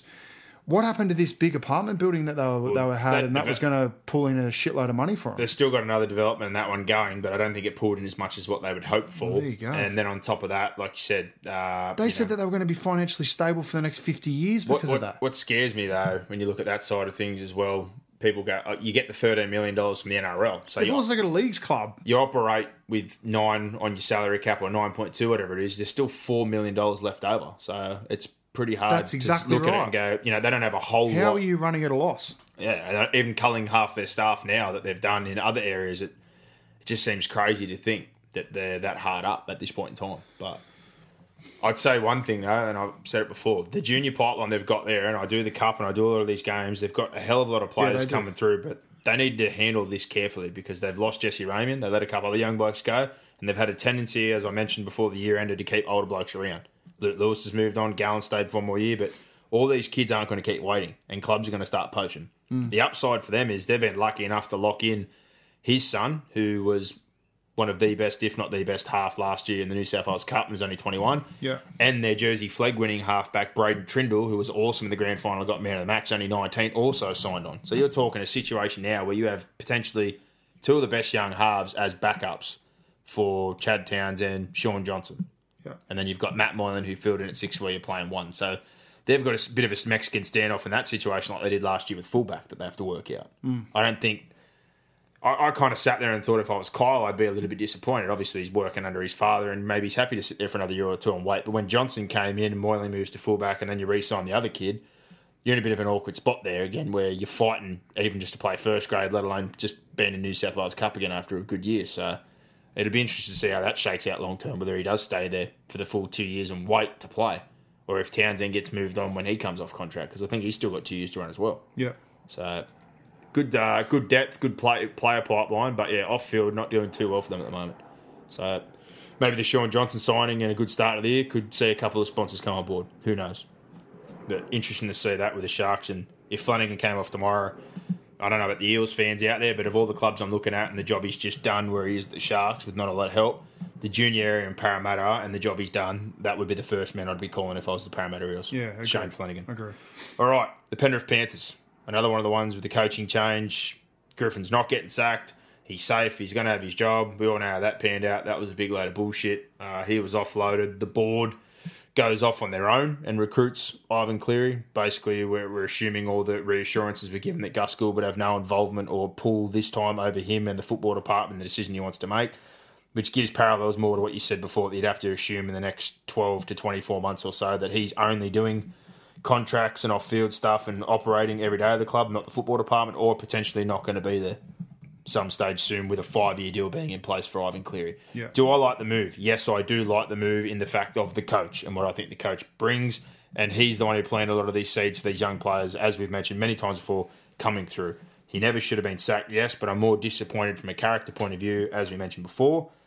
Just that I thought he would have, you know, at least given something or some sort of clarity on the whole situation while I was at the Tigers. And I, I just think I feel a little bit disappointed in the fact there was just deaf silence when all this was going on and it was pretty obvious it was happening, that he didn't really address it all. I think that's my biggest disappointment. I'm not going to take away or throw daggers or anything at him, but more what I was saying before, I think from the outside looking in, Tigers fans and a lot of people out there wouldn't be happy the way this is handled.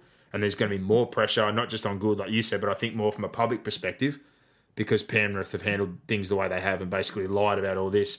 He's come back, his son's there, etc. I think there's just going to be a heap of external pressure that they have to win a competition now. I think it's a great hire. I think it's the right thing to do, but yeah, there's going to be pressure coming from everywhere after the way this has all been handled and what's gone down at Penrith in the last season or the back end of the year with the coaching situation.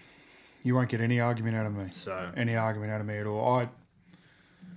Um, it's difficult for me to comment on because you know I spent ten years at the Panthers coaching, um, and you know a large portion of that, five years of that, was under, you know, Ivan Cleary, from twenties right through to Harold Matthews. So I've seen the fantastic things that both um, Phil, well, Phil Gould, Matt Cameron, and um, and Ivan Cleary have all sort of developed and implemented at the Panthers, but it's just difficult to justify the way that they've operated in the last two years. From well, three years, I guess. From the sacking of Ivan in the first place, it seemed um, an emotional response to a disagreement. Um, you know, Phil Gould publicly said that he needed a rest.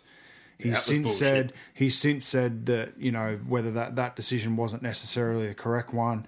The Penrith board obviously didn't agree with the decision because they approached Ivan without Gus's permission or knowledge. Um, if you believe what Gus said publicly on his podcast, he said that Dave O'Neill um, approached Ivan in a meeting um, and asked whether he would be interested in coming back to coach uh, without Gus Gould's knowledge. So it seems as though the board's jumped over Gus's head here.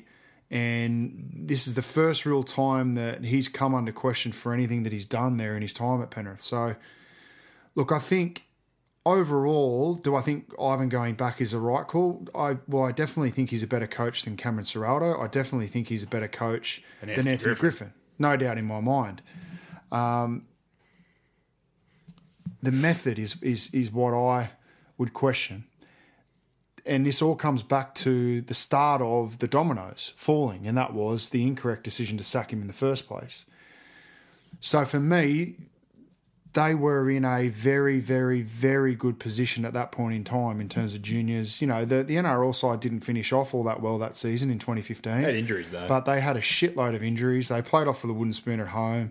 I think there were questions, I know internally there were questions over the players' discipline, particularly in that last game against Newcastle. I don't know whether people will be able to remember back that far, but there were that, yeah. fights and there were thing, different things going on.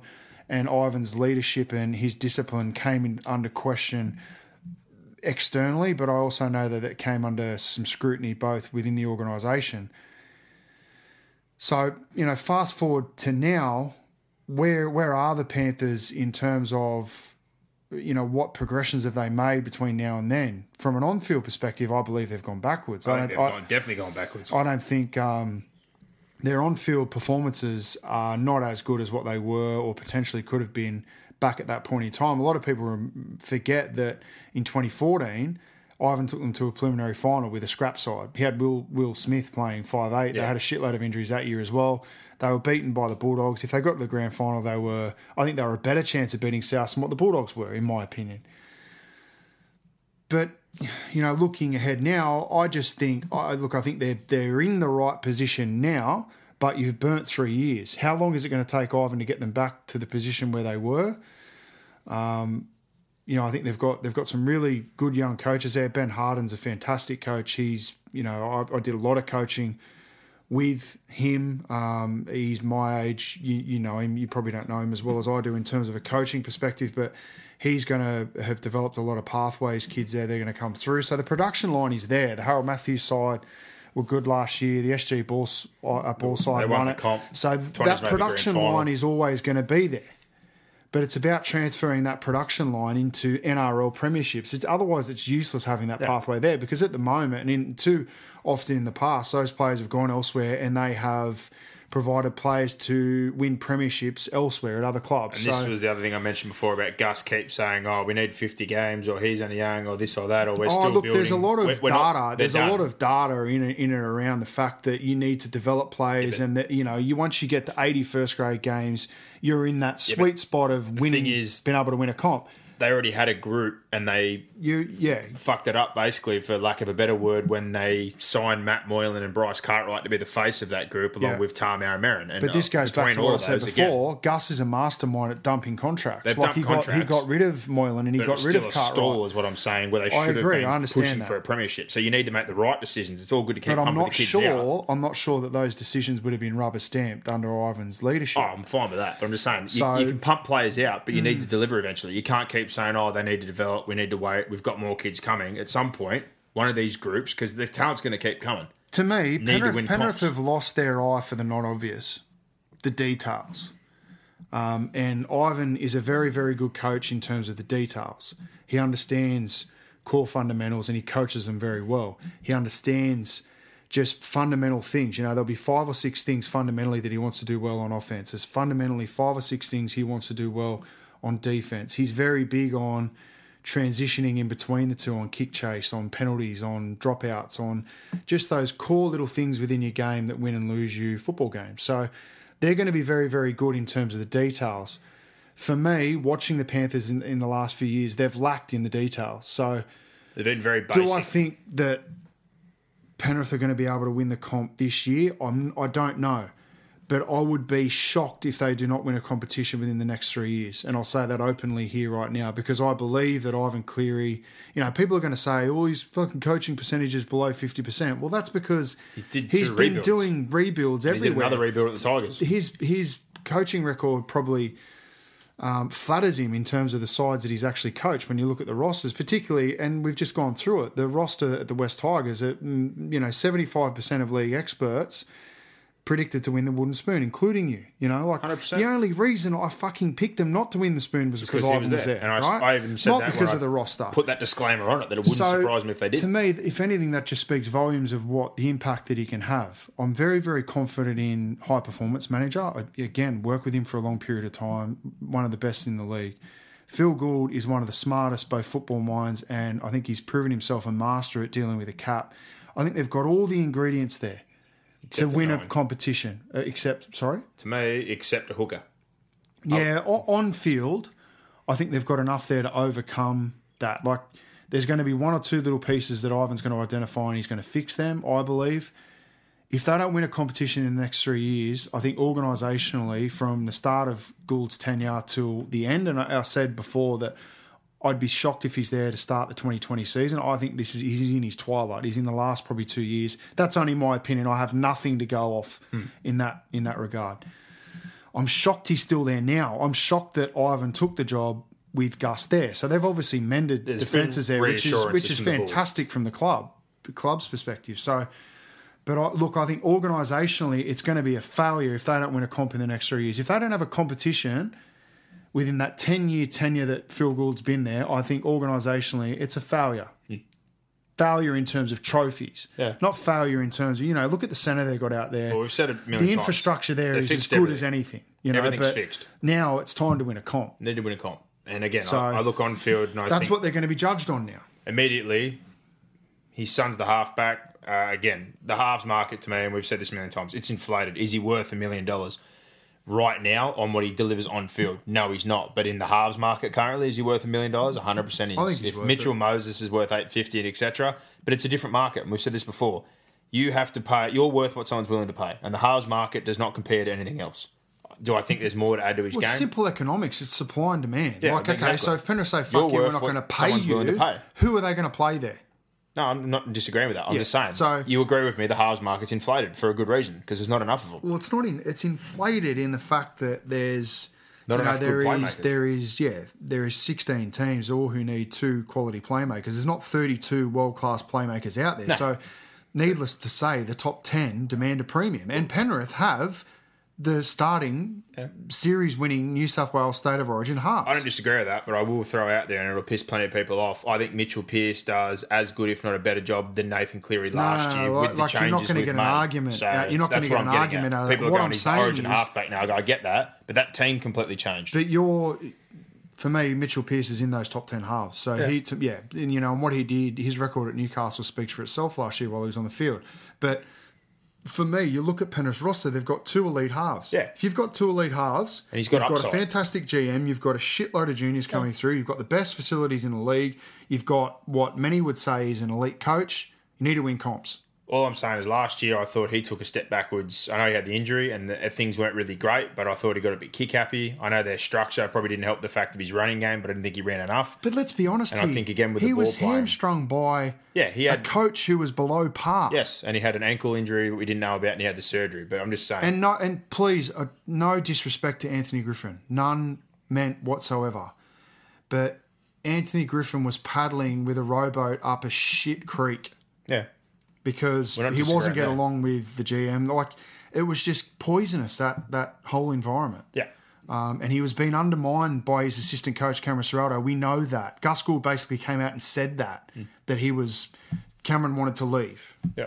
You know, like for me, I, I don't think that's a very good advertisement for Cameron from a from a perspective moving forward as a coach to have someone come out and say that basically you were undermining the head coach as a potential future coach. I think that's a terrible thing to have on your resume.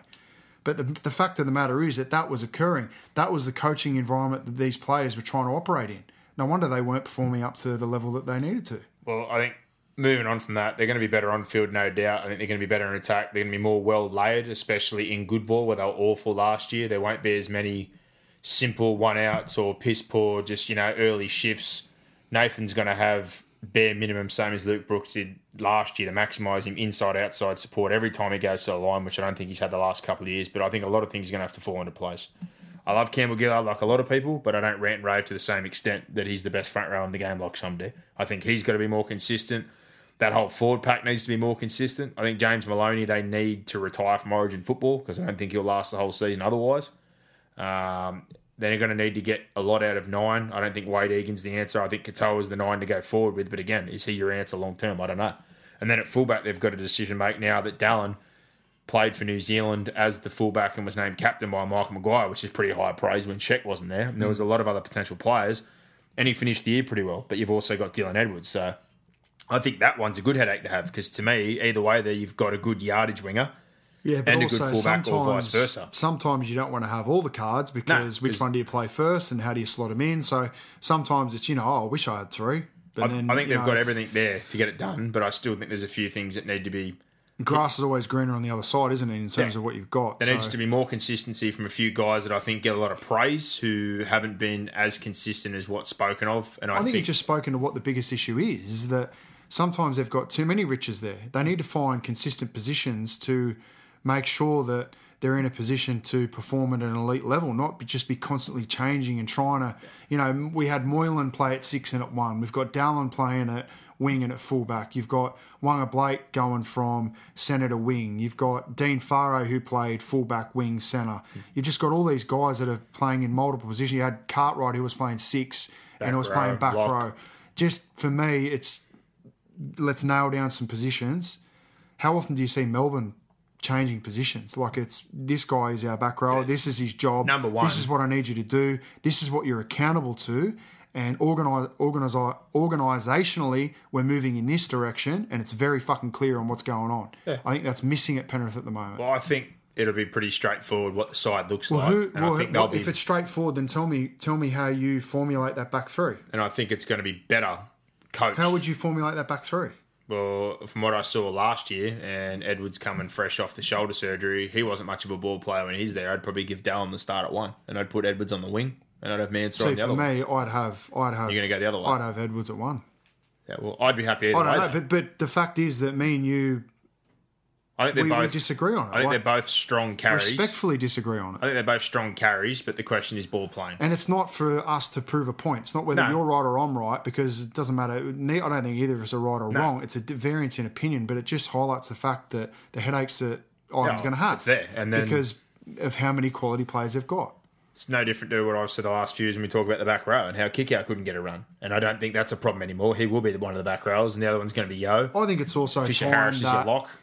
Yeo, um, Campbell Gillard, Own uh, Dallin, Waqa Blake, and particularly Nathan Cleary this year, you need to move into those elite Yeah, levels. and that's more what I'm saying for like You- too often it's you, they're going to be good. They're going to be good. They're young. Yeah. They're going to be good. You know. But- now it's time. Be the elite player. That's be the leader on the field. I bring up a Campbell Gillard. Like I love Campbell Gillard as well, but I think people overlook a lot of things. If you actually look at film, people go, oh, "He's great and he's so aggressive, this, that, and the other." But a lot of the time, he shoots out of line. He misses four or five tackles Mm. a game. I don't think he carries consistently enough. Like, and then when he come back from his injury last year, I know he had an injury, but a lot of other guys have injuries too, and I didn't think he played well I don't think his form. I don't think his form has been consistent enough, and I, I'd No. say that about Dallin. Um, Dylan Edwards, I think, was fantastic in a short stint. He hasn't proven himself to, firstly, just be able to stay healthy for a season. Um, Waqa Blake, I think he's been tremendously inconsistent. And Nathan. Cleary, I think it was fantastic for 18 months. Even he had a dip there um, post Origin last year. His form obviously spiked again at the end of the year. Um, and James Maloney was his form was up and down. So for me, if they're going to get uh, what they want, and that's a premiership, and to do that you need to finish top four, they need consistency out of these players. Well, I think we've hit the nail on the head. As usual, we've gone way over on the Panthers, but there's plenty of juice to talk about there. But I'll put this out there now, and it's not a season preview, but to me, next year it's top four or bust. Yeah, exactly. Plain and simple with the talent and now having Well, the and the reason why is because it's proven that if you don't finish top four, you can't win it. Yep, It was proven again this year. proven again, 100%. The last one and the biggest fish of them all was obviously Bennett and the Broncos and Seibold and South. And this all started way back when last year. This was the ongoing saga at Brisbane that he went to the board, he offered proposals, he asked about having Demetriou take over and moving into a different role. Uh, and being above, then they said to him, "You can have an off-field role, but you're not going to be coaching." And we don't want Demetriou. He wasn't happy with that constantly had stories out there and was taking jabs at the club. They obviously didn't really appreciate that. They went out and went after Green. They went after Bellamy. They went after every person under the sun until we heard about Seibold. Mm-hmm. And we'd heard rumours through the year, even though I'd mentioned other times that South thought they had a chance or they thought they were going to talk to him, that the deal was already done. But it dragged on. He grew frustrated, obviously, and had a bit of a snap heading into the finals. They looked a little bit off their game. He looked a little bit off his game as well. And Wayne Bennett, again, as things dragged on, got to the finals, talked about his players, talked about he wasn't going anywhere, he was staying, and then the eventual breakdown was in the off season. The talk was Seibold wanted to get his deal done ASAP. Yeah. South thought they had a chance. Didn't hear much for a couple of weeks. They put a deadline on him, and fair enough. They're basically saying, You've taken over this job last year that we put faith in you to get rid of a premiership winner. Yeah. We're expecting some kind of response here, even though you've got another year to run. He'd fended them off for long enough, which makes me think, unfortunately, more so that he had the deal already done with Brisbane well early, and they didn't meet the deadline. So they went and signed Wayne Bennett and announced it straight away.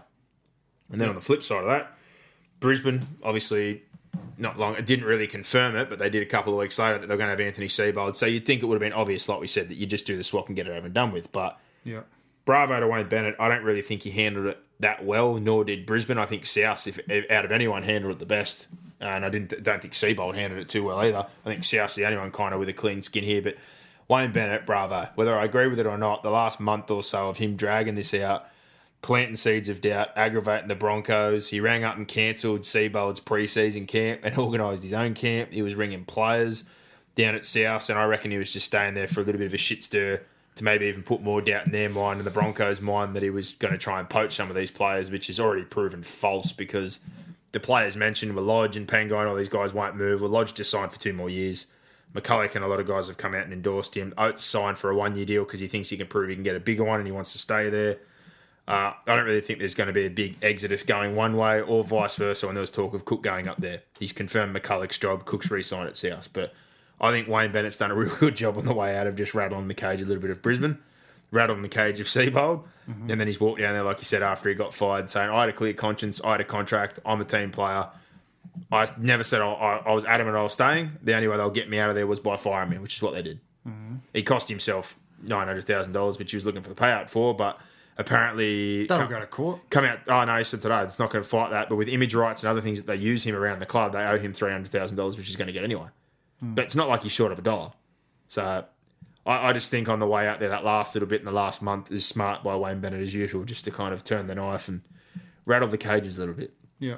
And I think they've both better off for it in the end. The players seem to have jumped on board with Seibold up there. There's been a lot of talk in the last couple of days very quickly that they're happy with the intensity and some of the changes that have been made.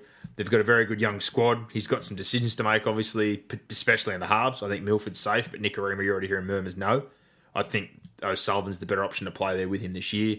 They've got some good young kids coming through as well. Thomas Dearden's a young schoolboy. He's not going to play straight away, but he's an option moving into the future. Tanah Boyd, another one. So uh, he's got a spoil of riches. I think their bigger issue is fitting everything in because McGuire's obviously been moved on. Matt Gillett's come back from a severe injury and he looked really, really skinny. Uh, they tried to get rid of Kahu, and that's still a rumour that won't go away. Alex Glenn appears to be on the outer as well. There's rumours about him going to the Titans or the Warriors, but you've got Fifita. David came in last year as 18 year old, looked outstanding in the back row. You've got young Jaydn Su'A, who I think is going to play Origin at some point. I thought he was great before he got injured last year. Payne Haas, I didn't agree with that deal, but again, a lot of people have to pay on potential. He's was sought after by about 10 or 11 clubs, so they didn't really have a choice Yeah. and that's why they made that move. But those guys, along with Lodge, Pangai Jr., Azarko, and the moves they made last year, they have a bunch of riches. And I don't think this year there's a pressure year for Seibold. I think, again, this is a workout year and then possibly trying to find a half.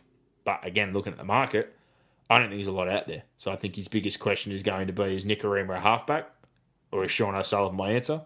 Or are they going to have to wait for one of these other kids to move along, which I don't know if they're going to be ready too soon. But there's a lot of other pieces there. It's looking pretty good. And I think with his style of play and some of those kids, it's going to suit. I think my bigger question this year for him would be on the spine. Can Darius Boyd, Andrew McCullough in particular, play the sort of style that he played at South Sydney and adjust to it? I don't know if those two have the tempo or the ability at this point in their career to keep up with the kind of high paced offense or attack that South liked to play last year. The halves, I think, have no doubt with the way they ball run, but at the same time, they had a great kicker in Adam Reynolds to dictate and control them of their sets, which is one thing that they've also lacked. So I think that's a part that's missing. They've got two guys that are similar to more to what they had in Cody Walker. Yeah. So I'm very interested to see what's going to happen there with them. Uh, and regardless of what people think of Matt Lodge, the way he played his football last year with another off season, I think he's a guy who was added to that extended Blues squad and who's going to push to play red football. I don't know if he will, but regardless of what you think of the bloke, what happened on field in another preseason, I think he's going to be contending. And it's a great group of kids. But uh, for Wayne Bennett, I think it's good for him. The change of scenery. He's loved by the three Burgesses. They've got a big pull at South Sydney, in particular Sam Burgess. You know, the Um, English job helps him a lot. Yeah, so he's already got a link there. You hear John Sutton come out and say straight away he's excited. Damien Cook signs on the dotted line, which shows you no doubt he's happy about the situation. My biggest question is, can he, will he maintain the attack or the same kind of setup they had after what he saw last year? Because he's a lot Well, again, like he's basic. walking into walking into a preseason yeah, very early. Like, sorry, very late. You know, like it's again, it's going to be very, very difficult to change um, his approach. So, I I think South will adopt, you know, heavily from what Seibold did and had planned. Uh, you know, he talks a lot about his game model and you know how he likes to, you know, build his structure from um, different elements of the game through. Look, I I don't, I don't think Wayne Bennett's going to be that structured and that intelligent, and his approach will probably be a lot simpler than what Seibold is. But I just think he's going to be going to have to be very careful in terms of how quickly you make adjustments to what they're doing. So, you know, I think he's going to be in a similar position to what Michael Maguire is, in that he's just going to have to sit, settle, um, get the lay of the land, and probably run with what's been planned, and and then as the year go on, formulate game plans and structures, I guess, to try and get the best out of that team. You know, whether that is just continuing what Seibold has done, or whether it's you know putting his own spin on it. It'll just it'll be interesting to see. Well, I think he's walking into a pretty good situation. I think both are walking into good situations for what they're doing. But I think Wayne Bennett's two years. Who's going to replace him after that? What he's got right now, I don't know if they're in a position to win a competition, and I don't know if they're going to be a You better. don't think they are? I see. I think they are. I don't. I more take it from the perspective of how they're going to be coached this year. I think people are going to have a lot of video on what they did last year, and I think they're going to play the same. And the way he's he's been a lot more basic during his career. He's been a more defensive orientated coach, and he likes his assistants to come in and do a job. And up there, it was Jason Demetriou, whereas Seibold is very hands on. He enables the assistants, but he is more up to date, more of a kind of guy that's going to crunch video, come up with these new concepts, the way they're going to attack. And I think Brisbane's going to adapt to it well with those younger players. And they've basically said they've changed the way they're training instantly. So he's mm. gone there with his own program. He's not sticking with what Brisbane were doing. On the flip side, I think things might get a little more basic at South. But I think that's that's what I'm saying. But It's very, he- it's very much. Uh, I think it's easier to go from simple to complex because you're building up. I think there it's are- going to be hard for South to go from being so structured and having so many layers to their game to peel all that back. Yeah, I just I, was- Particularly I think what they installed last year that was so positive for them. I think the biggest issue for them was defensively they needed to work out that left hand edge, which was an issue, and the other thing was finding more off the bench. And looking again who they signed this year, I don't think from memory there was anyone really coming across. They lost a few fringe guys, but I don't think they really signed anyone of great note to come onto the bench for them. The, probably the big thing is they've locked up a couple of guys for the future. So Cam Murray and Campbell Graham both locked into 2021, and now Damien Cook long term. But I don't know. I think they're definitely a finals team again hmm. but I don't know if they're going to grow that much under Wayne Bennett. I think he'll do a good job again. I think they'll buy in and they'll be a happy group, but I don't know if they're a team that I can see winning the comp at this point in time. But he's won seven premierships for a reason. Is there anything left in the tank? Does the old Fox have something there? Apparently, everyone down there was guaranteed their job as well, whereas up in Brisbane they weren't. Yeah. And we've already heard Ben Cross and Peter Gentle have gone up with Seibold. So does Demetriou get moved on and a couple other blokes up there? Alfie, I'm not too sure. But I look at both of these two and my biggest issue is more what we said at the start. There was just so much bullshit peddled in the media and it was just dragged on and nobody owned anything that I just think it was really poorly handled. And I've actually been really surprised. Brisbane fans are not really ones to take a shot at their club. Brisbane fans are really disappointed at their own club, hmm. at Wayne Bennett and the club, not one side. Seen a lot of social media stuff angry at both sides of the coin that they weren't happy with Paul White, the board, the way the clubs handled things, the way Wayne handled things. Uh, like I said, I think the only real winner out of all this situation, or the only one who come out kind of clean to me, was South. I thought South would handle it perfectly fine. Yeah. They wanted to keep him. They gave him his first opportunity. He didn't really give him a response. They put a deadline at the end, which is fair enough. They're trying to make a decision about their future. Uh, then they went and signed Wayne Bennett. They locked in some young talent.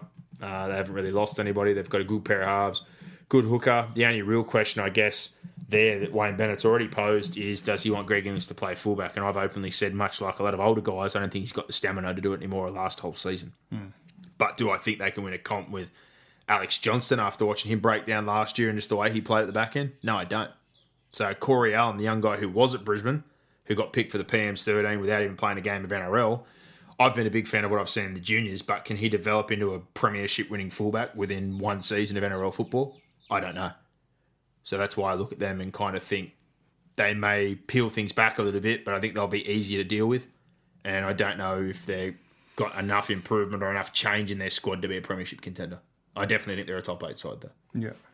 Brisbane, I don't know what to expect. I think the pressure's on to at least be in the finals, but I, I can't see them in one year jumping out of the ground, even with this system that I think will work really well with the style of player they've got and so many young kids. I think it's a growing year. I think if both figure out your coaches can sort of hold fort and hold where they were last year would be an achievement. Yeah. particularly with all the stuff that's going on off field. And you know, you look at the Cowboys, you look at the little disruptions they had last year in their preseason, look at the impact that had on the field.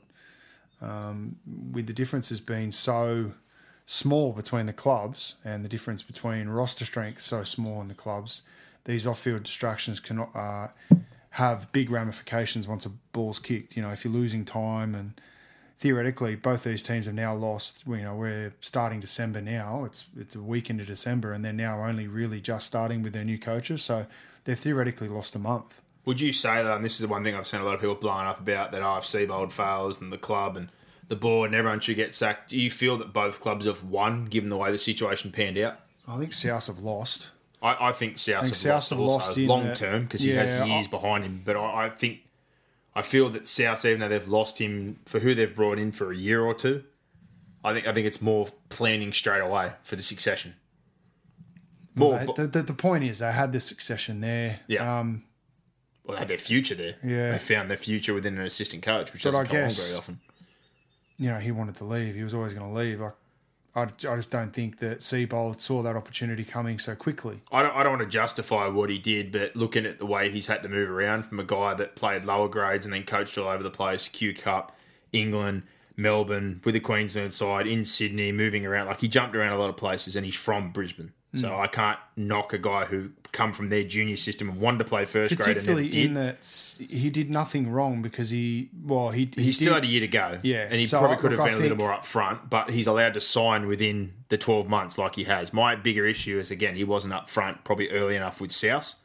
And I can understand why, again, Yeah, a lot of the players have jumped. from a from a uh, What he was doing. from a media perspective, he hasn't. But you don't know what conversations were going on behind closed doors. well, it took this long for things to get sorted, though, so I assume he was ba- not leading them along, but not giving them a lot of information. Yeah. My bigger thing is, again, the fans to feel hard done by over the way it was kind of all handled. I could assume that they're pretty upset. But one thing I think more as a player, if I was a player and a lot of them kept saying at the back end of the year, we love Seeves, we hope he stays, Cook did, Sam did, everyone.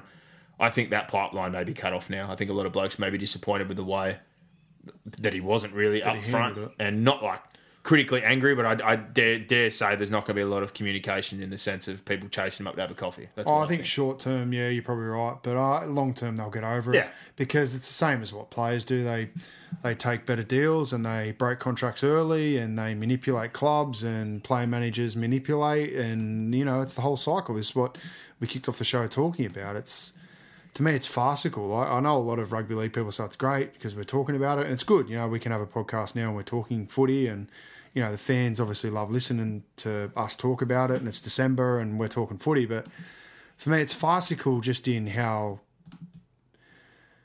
you know how there's a lack of, I guess, administrative responsibility or um, integrity in the game is probably my concern. And you know, where do you draw the line? Like, is I heard Reni Maitua last night talking on Bill and Bod saying, you know, it's this one's just this off season is just an outlier. Go well, I don't know about that. Like this year, there's just been more than what there has has been in recent crazy years. This year, especially player and coach. Like you know, both sides. who's to say that this isn't going to continue? I mean, time will tell. But I just think we need to have a more formal way for all this to go down. Yeah, Um, and that was probably what I want to finish on before we we've covered all the coaches. Look at the AFL. the Like, I don't think here. you get all the the publicity and the hoo ha because it's all done formally within that two week period. I like how it's done. Uh, I think it, it benefits both club and player. Uh, it still remains that you know the player I think gets best deal, the club gets their best deal. From a coach from a coach's perspective, I, I, I don't know how you ever get law over coaches because you know the clubs are so quick to sack them. they're talking about having their own coaches union for that reason, which I definitely think they need to get involved. But I also think at the same time, my biggest thing with the coaches and the way this worked out this off season, especially with the the Cleary situation, which was just wrong for me that Penrith were in contact when he had two years to run. There needs to be anti-tampering, which the NRL spoke about, but as usual, they speak about a lot of things. When do we see some Mm. Action? but how do you monitor There that? needs to be something in place that if there was clear evidence that they're in contact, uh, if they can get Well, there was there was tampering going on between um, the Roosters and Cameron Munster.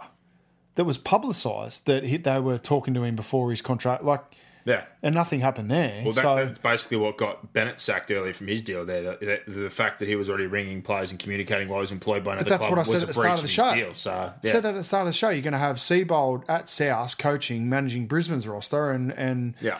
Bennett at Brisbane managing South's roster. Like it just doesn't make sense. And the fact that it was peddled in the media for, you know, almost six to seven weeks that you know this is what was going to happen and this is how it's going to stay. And Brisbane making statements saying that you know Wayne's our coach and yada yada yada, and then it's like, how do you ever expect us to believe that? Like, what organisation outside of rugby league, like we're just talking about smart business, would ever allow that to happen? no.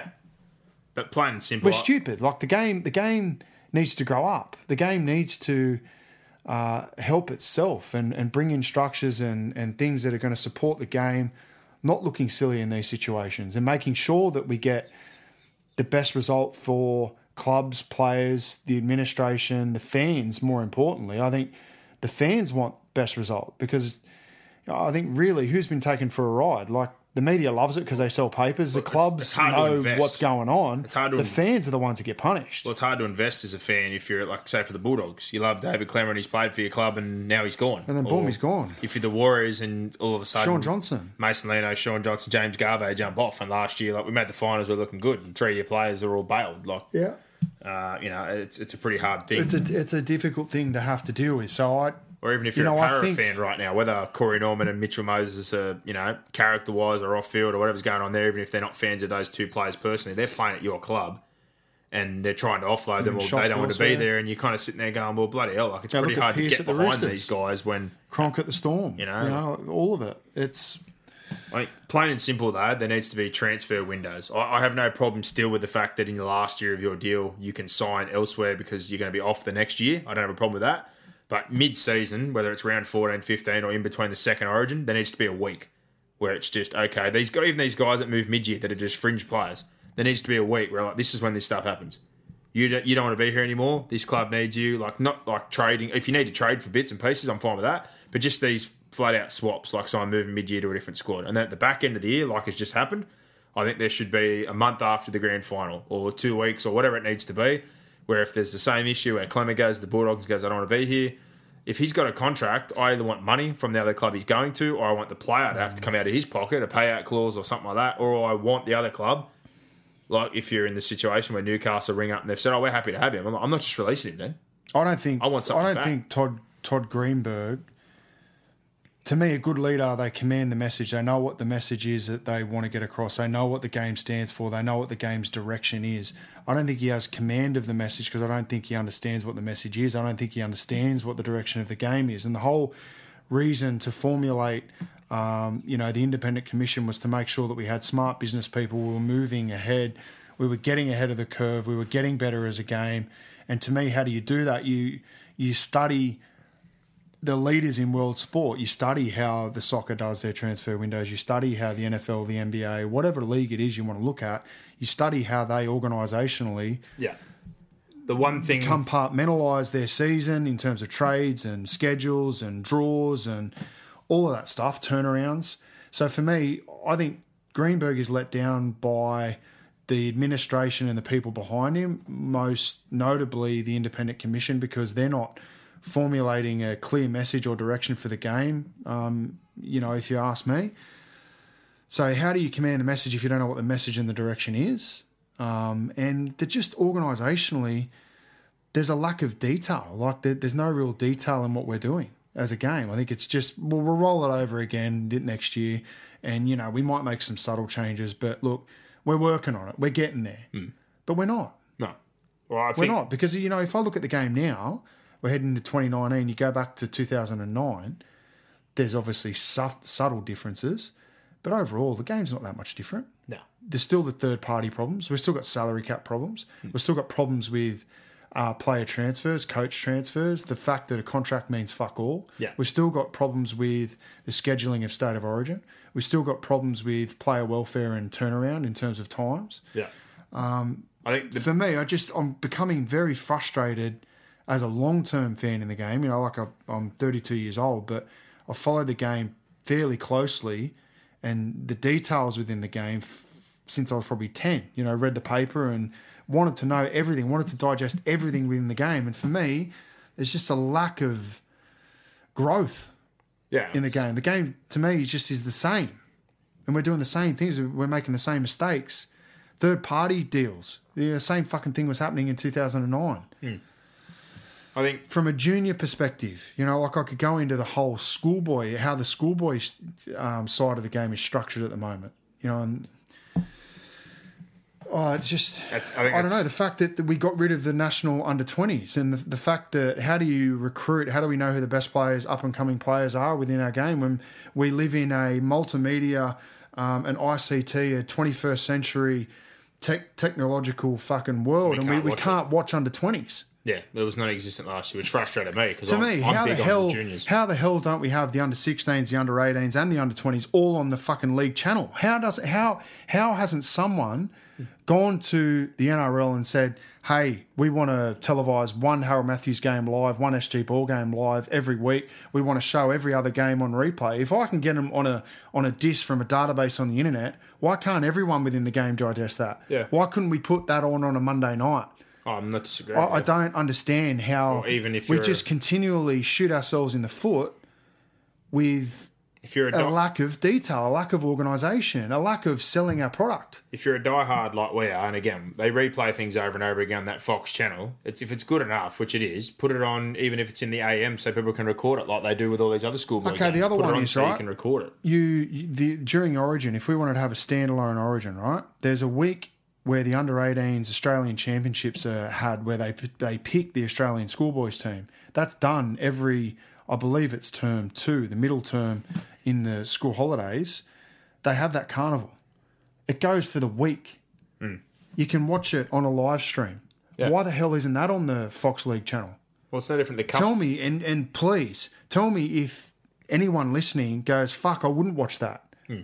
Because for me, if it was on Fox League, I'd be recording it every day and I'd be watching it every night because I want to look at all the players, all the up and coming players, who they're contracted with, where they're going. Well, that's why I watch the twenties. When people go, it's terrible. I watch the twenties for a reason because I can pick a kid out and go, that kid's head and shoulders above everyone. He's going to play great. I love watching the twenties for that reason. They go, the game's a crap, or the game, whether it was loose or whatever it was, I'm scoping for the next players, like you're saying. It's footy for one, but I'm scoping constantly, looking. I want to see this guy's going to play great. You know, if you said to me, right, that uh, if the New South Wales Rugby League came in, you know, where you're coaching at SG Ball, you're an assistant with the SG Ball, I'm the head coach of the Harold Matthews at West Tigers Campbelltown. If if they came to New South Wales Rugby League, came in, said to every um, club within the Harold Matthews in the SG Ball competition, right, guys, we're going to cherry pick one game every week, one game. We're going to play it on a Monday night. Who wouldn't watch it? Who wouldn't get home from work? Treat it as your Monday night footy. It's a good spotlight for people Yeah, like me and you, but more importantly, kids, and for And you can track and it. for people to have an idea of oh man, Canterbury got some really good young halves. West Tigers have got a good young front rower. Whatever it Well, is, what like we mentioned last year, though. You can't. a, it's going to give off. you revenue because people are going to want to sponsor sponsor that. It's going to bring more money into the game, into grassroots footy. It's going to give you a huge carrot when you're talking about keeping kids within rugby league. Well, that's why I was disappointed the twenties went because we stole a lot of good union kids using that because of the TV. And they go, oh, they got too much too quickly. I go, I, I get the whole thing. They feel like they're That's the world we live in. Yeah, what world are you living in? the, the whole thing that I agreed. One part of it was they go, oh, where's the cup teams? Cup should be on TV as well. should be. Should be in front Cup, of the cup should be cup should be a legitimate reserve grade Yeah, for me. 100%. Cup should run handcuffed straight to the NRL. But the twenties to every NRL still game deserve to play at is- the ground. Every I believe, I believe twenties, reserve grade, and NRL all should be on the same day, every venue. No, absolutely no argument from me at all. Don't disagree. How do you ever expect players to be professional when they're not treated as professionals? They're played at fucking Henson Park in front of 100 people on a Saturday afternoon. You then expect to cherry pick players out of that to then go play at ANZ Stadium in front of 80,000 the week after. It doesn't make sense. I sense. see the attitudes as well, and I like again, it's hard, but I see NRL players when I do those games of Cup that are at North Sydney or at somewhere where there's hundred people. Then sometimes you look and you go, like, these blokes, are, there's legitimate guns. There's twenty players some weeks, and you look at half of them, and you go, they don't want to be here. Looking around, it's, it's just like they've been put on the shelf. Well, even the Ron Massey Cup. What can you? Blacktown have just built a multi-million dollar fucking stadium out there at Blacktown. Mm. What can you televise a game of Ron Massey Cup, Sydney Shield every week? Let's pick a good one. St Mary's. Simple. St Mary's have got a, a ground there. Let's pick a good side. Hello, like to me, there's just so much that could be done that's not done. And if you want to bring in money, then that's the way for me.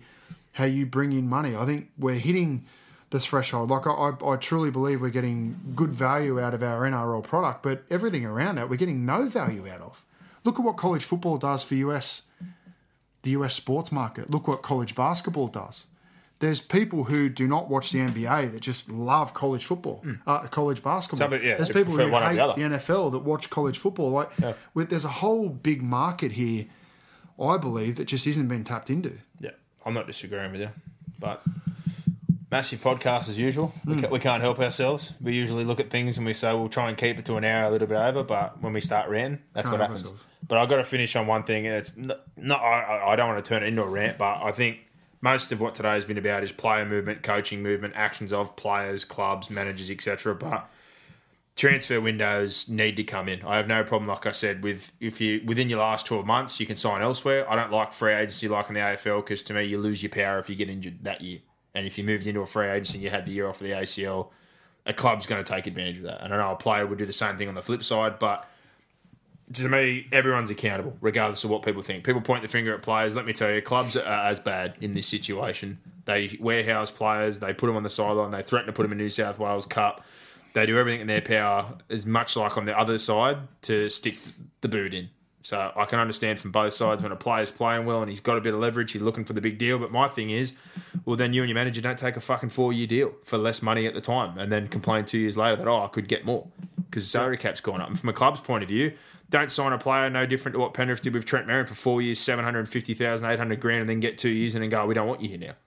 But that's the way the game works. So all I'm saying is there's no one person we can point the finger at. Mm-hmm. The clubs are as guilty as the players. The managers are very bad in this situation. Everyone's got their hand in the jar. Players and managers abuse the homesick and issues thing all the time to chase a better payout because they got a bad deal or they don't like this situation.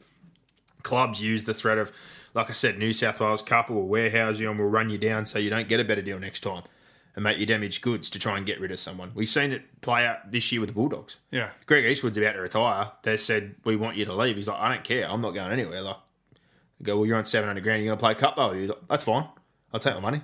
Yeah. Peter Wallace and Griffin, like, we were, we were surprised about them working together. When he was up at Brisbane, they were tell telling him he was safe.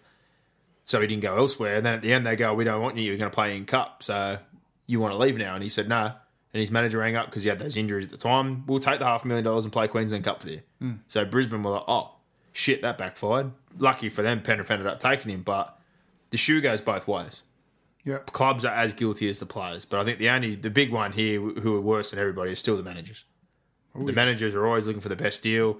Semi Radradra did it a couple of years ago. Case in point again, signed some long deal very quickly after one good season for like two hundred grand a year, and then they'll kick it up a stinky year later that will go to rugby union. Yep. He held off for a little bit longer, but he played for Australia to take some money, and then he's pissed off to play French rugby now. But end of the day, don't sign a fucking deal for four years for okay money at the time if your trajectory is looking decent. If you're a player manager, be smarter. If you're a player, be smarter. Yeah. And for clubs like the same, don't play the guilt trip like the Sharks are doing right now with the Valentine, Valentine Holmes situation. Because if they had some player on a big contract they didn't want, they'd do everything to push him out and they'd make it seem as though they're not guilty at all. Of course I would. So it goes for everybody.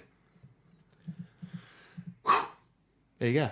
Yep. Big podcast for everybody out there. Uh, as far as we go, there probably won't be another one unless something ridiculously massive happens. But crazy off season. Never seen anything like it in terms of player movement, whether it was mutual, not mutual, coaches, etc. Five new coaches at different clubs. All those players in particular that we mentioned as well, basically rep players or internationals, which is even crazy. It's usually smaller players that tend to move, but uh, a very busy off season indeed, and we look forward to coming back in the new year. I think the first game of football next year is the Maori versus Indigenous in the men and the women's game on February 15th. Uh, after that, the World Club Challenge is that weekend as well on the Sunday, the 17th. The Roosters are playing against Wigan. And then the trials are the two weekends of February 23rd and March 2nd before a two week gap when the NRL season kicks off on the 14th of March. So, Boxhead, we usually like to get our season previews out at least two weeks or 10 days or whatever beforehand. So, looking at those trial dates, I think we would be recording on the 4th or 5th of March after that weekend once we know injuries and all the bits and pieces like we'd like to know before we start picking all our betting odds and our predictions and building our ladder. Yeah. So for all the fans out there, bit of a gift before Christmas. Hopefully we haven't ran and raved too much, but there was too much content, and uh, obviously, like we said, when we hit a point, sometimes we, we like to drive it home. But Yeah.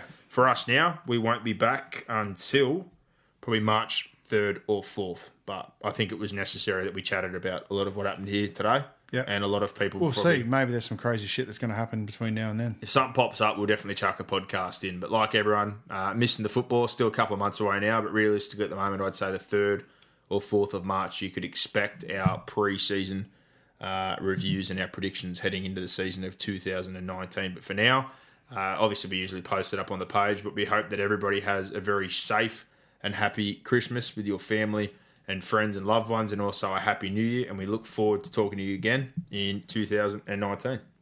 Bring it on. Give us more. Give us more. Where are you going? Where? What, what, what, what's going on here? Is that it? Is that it?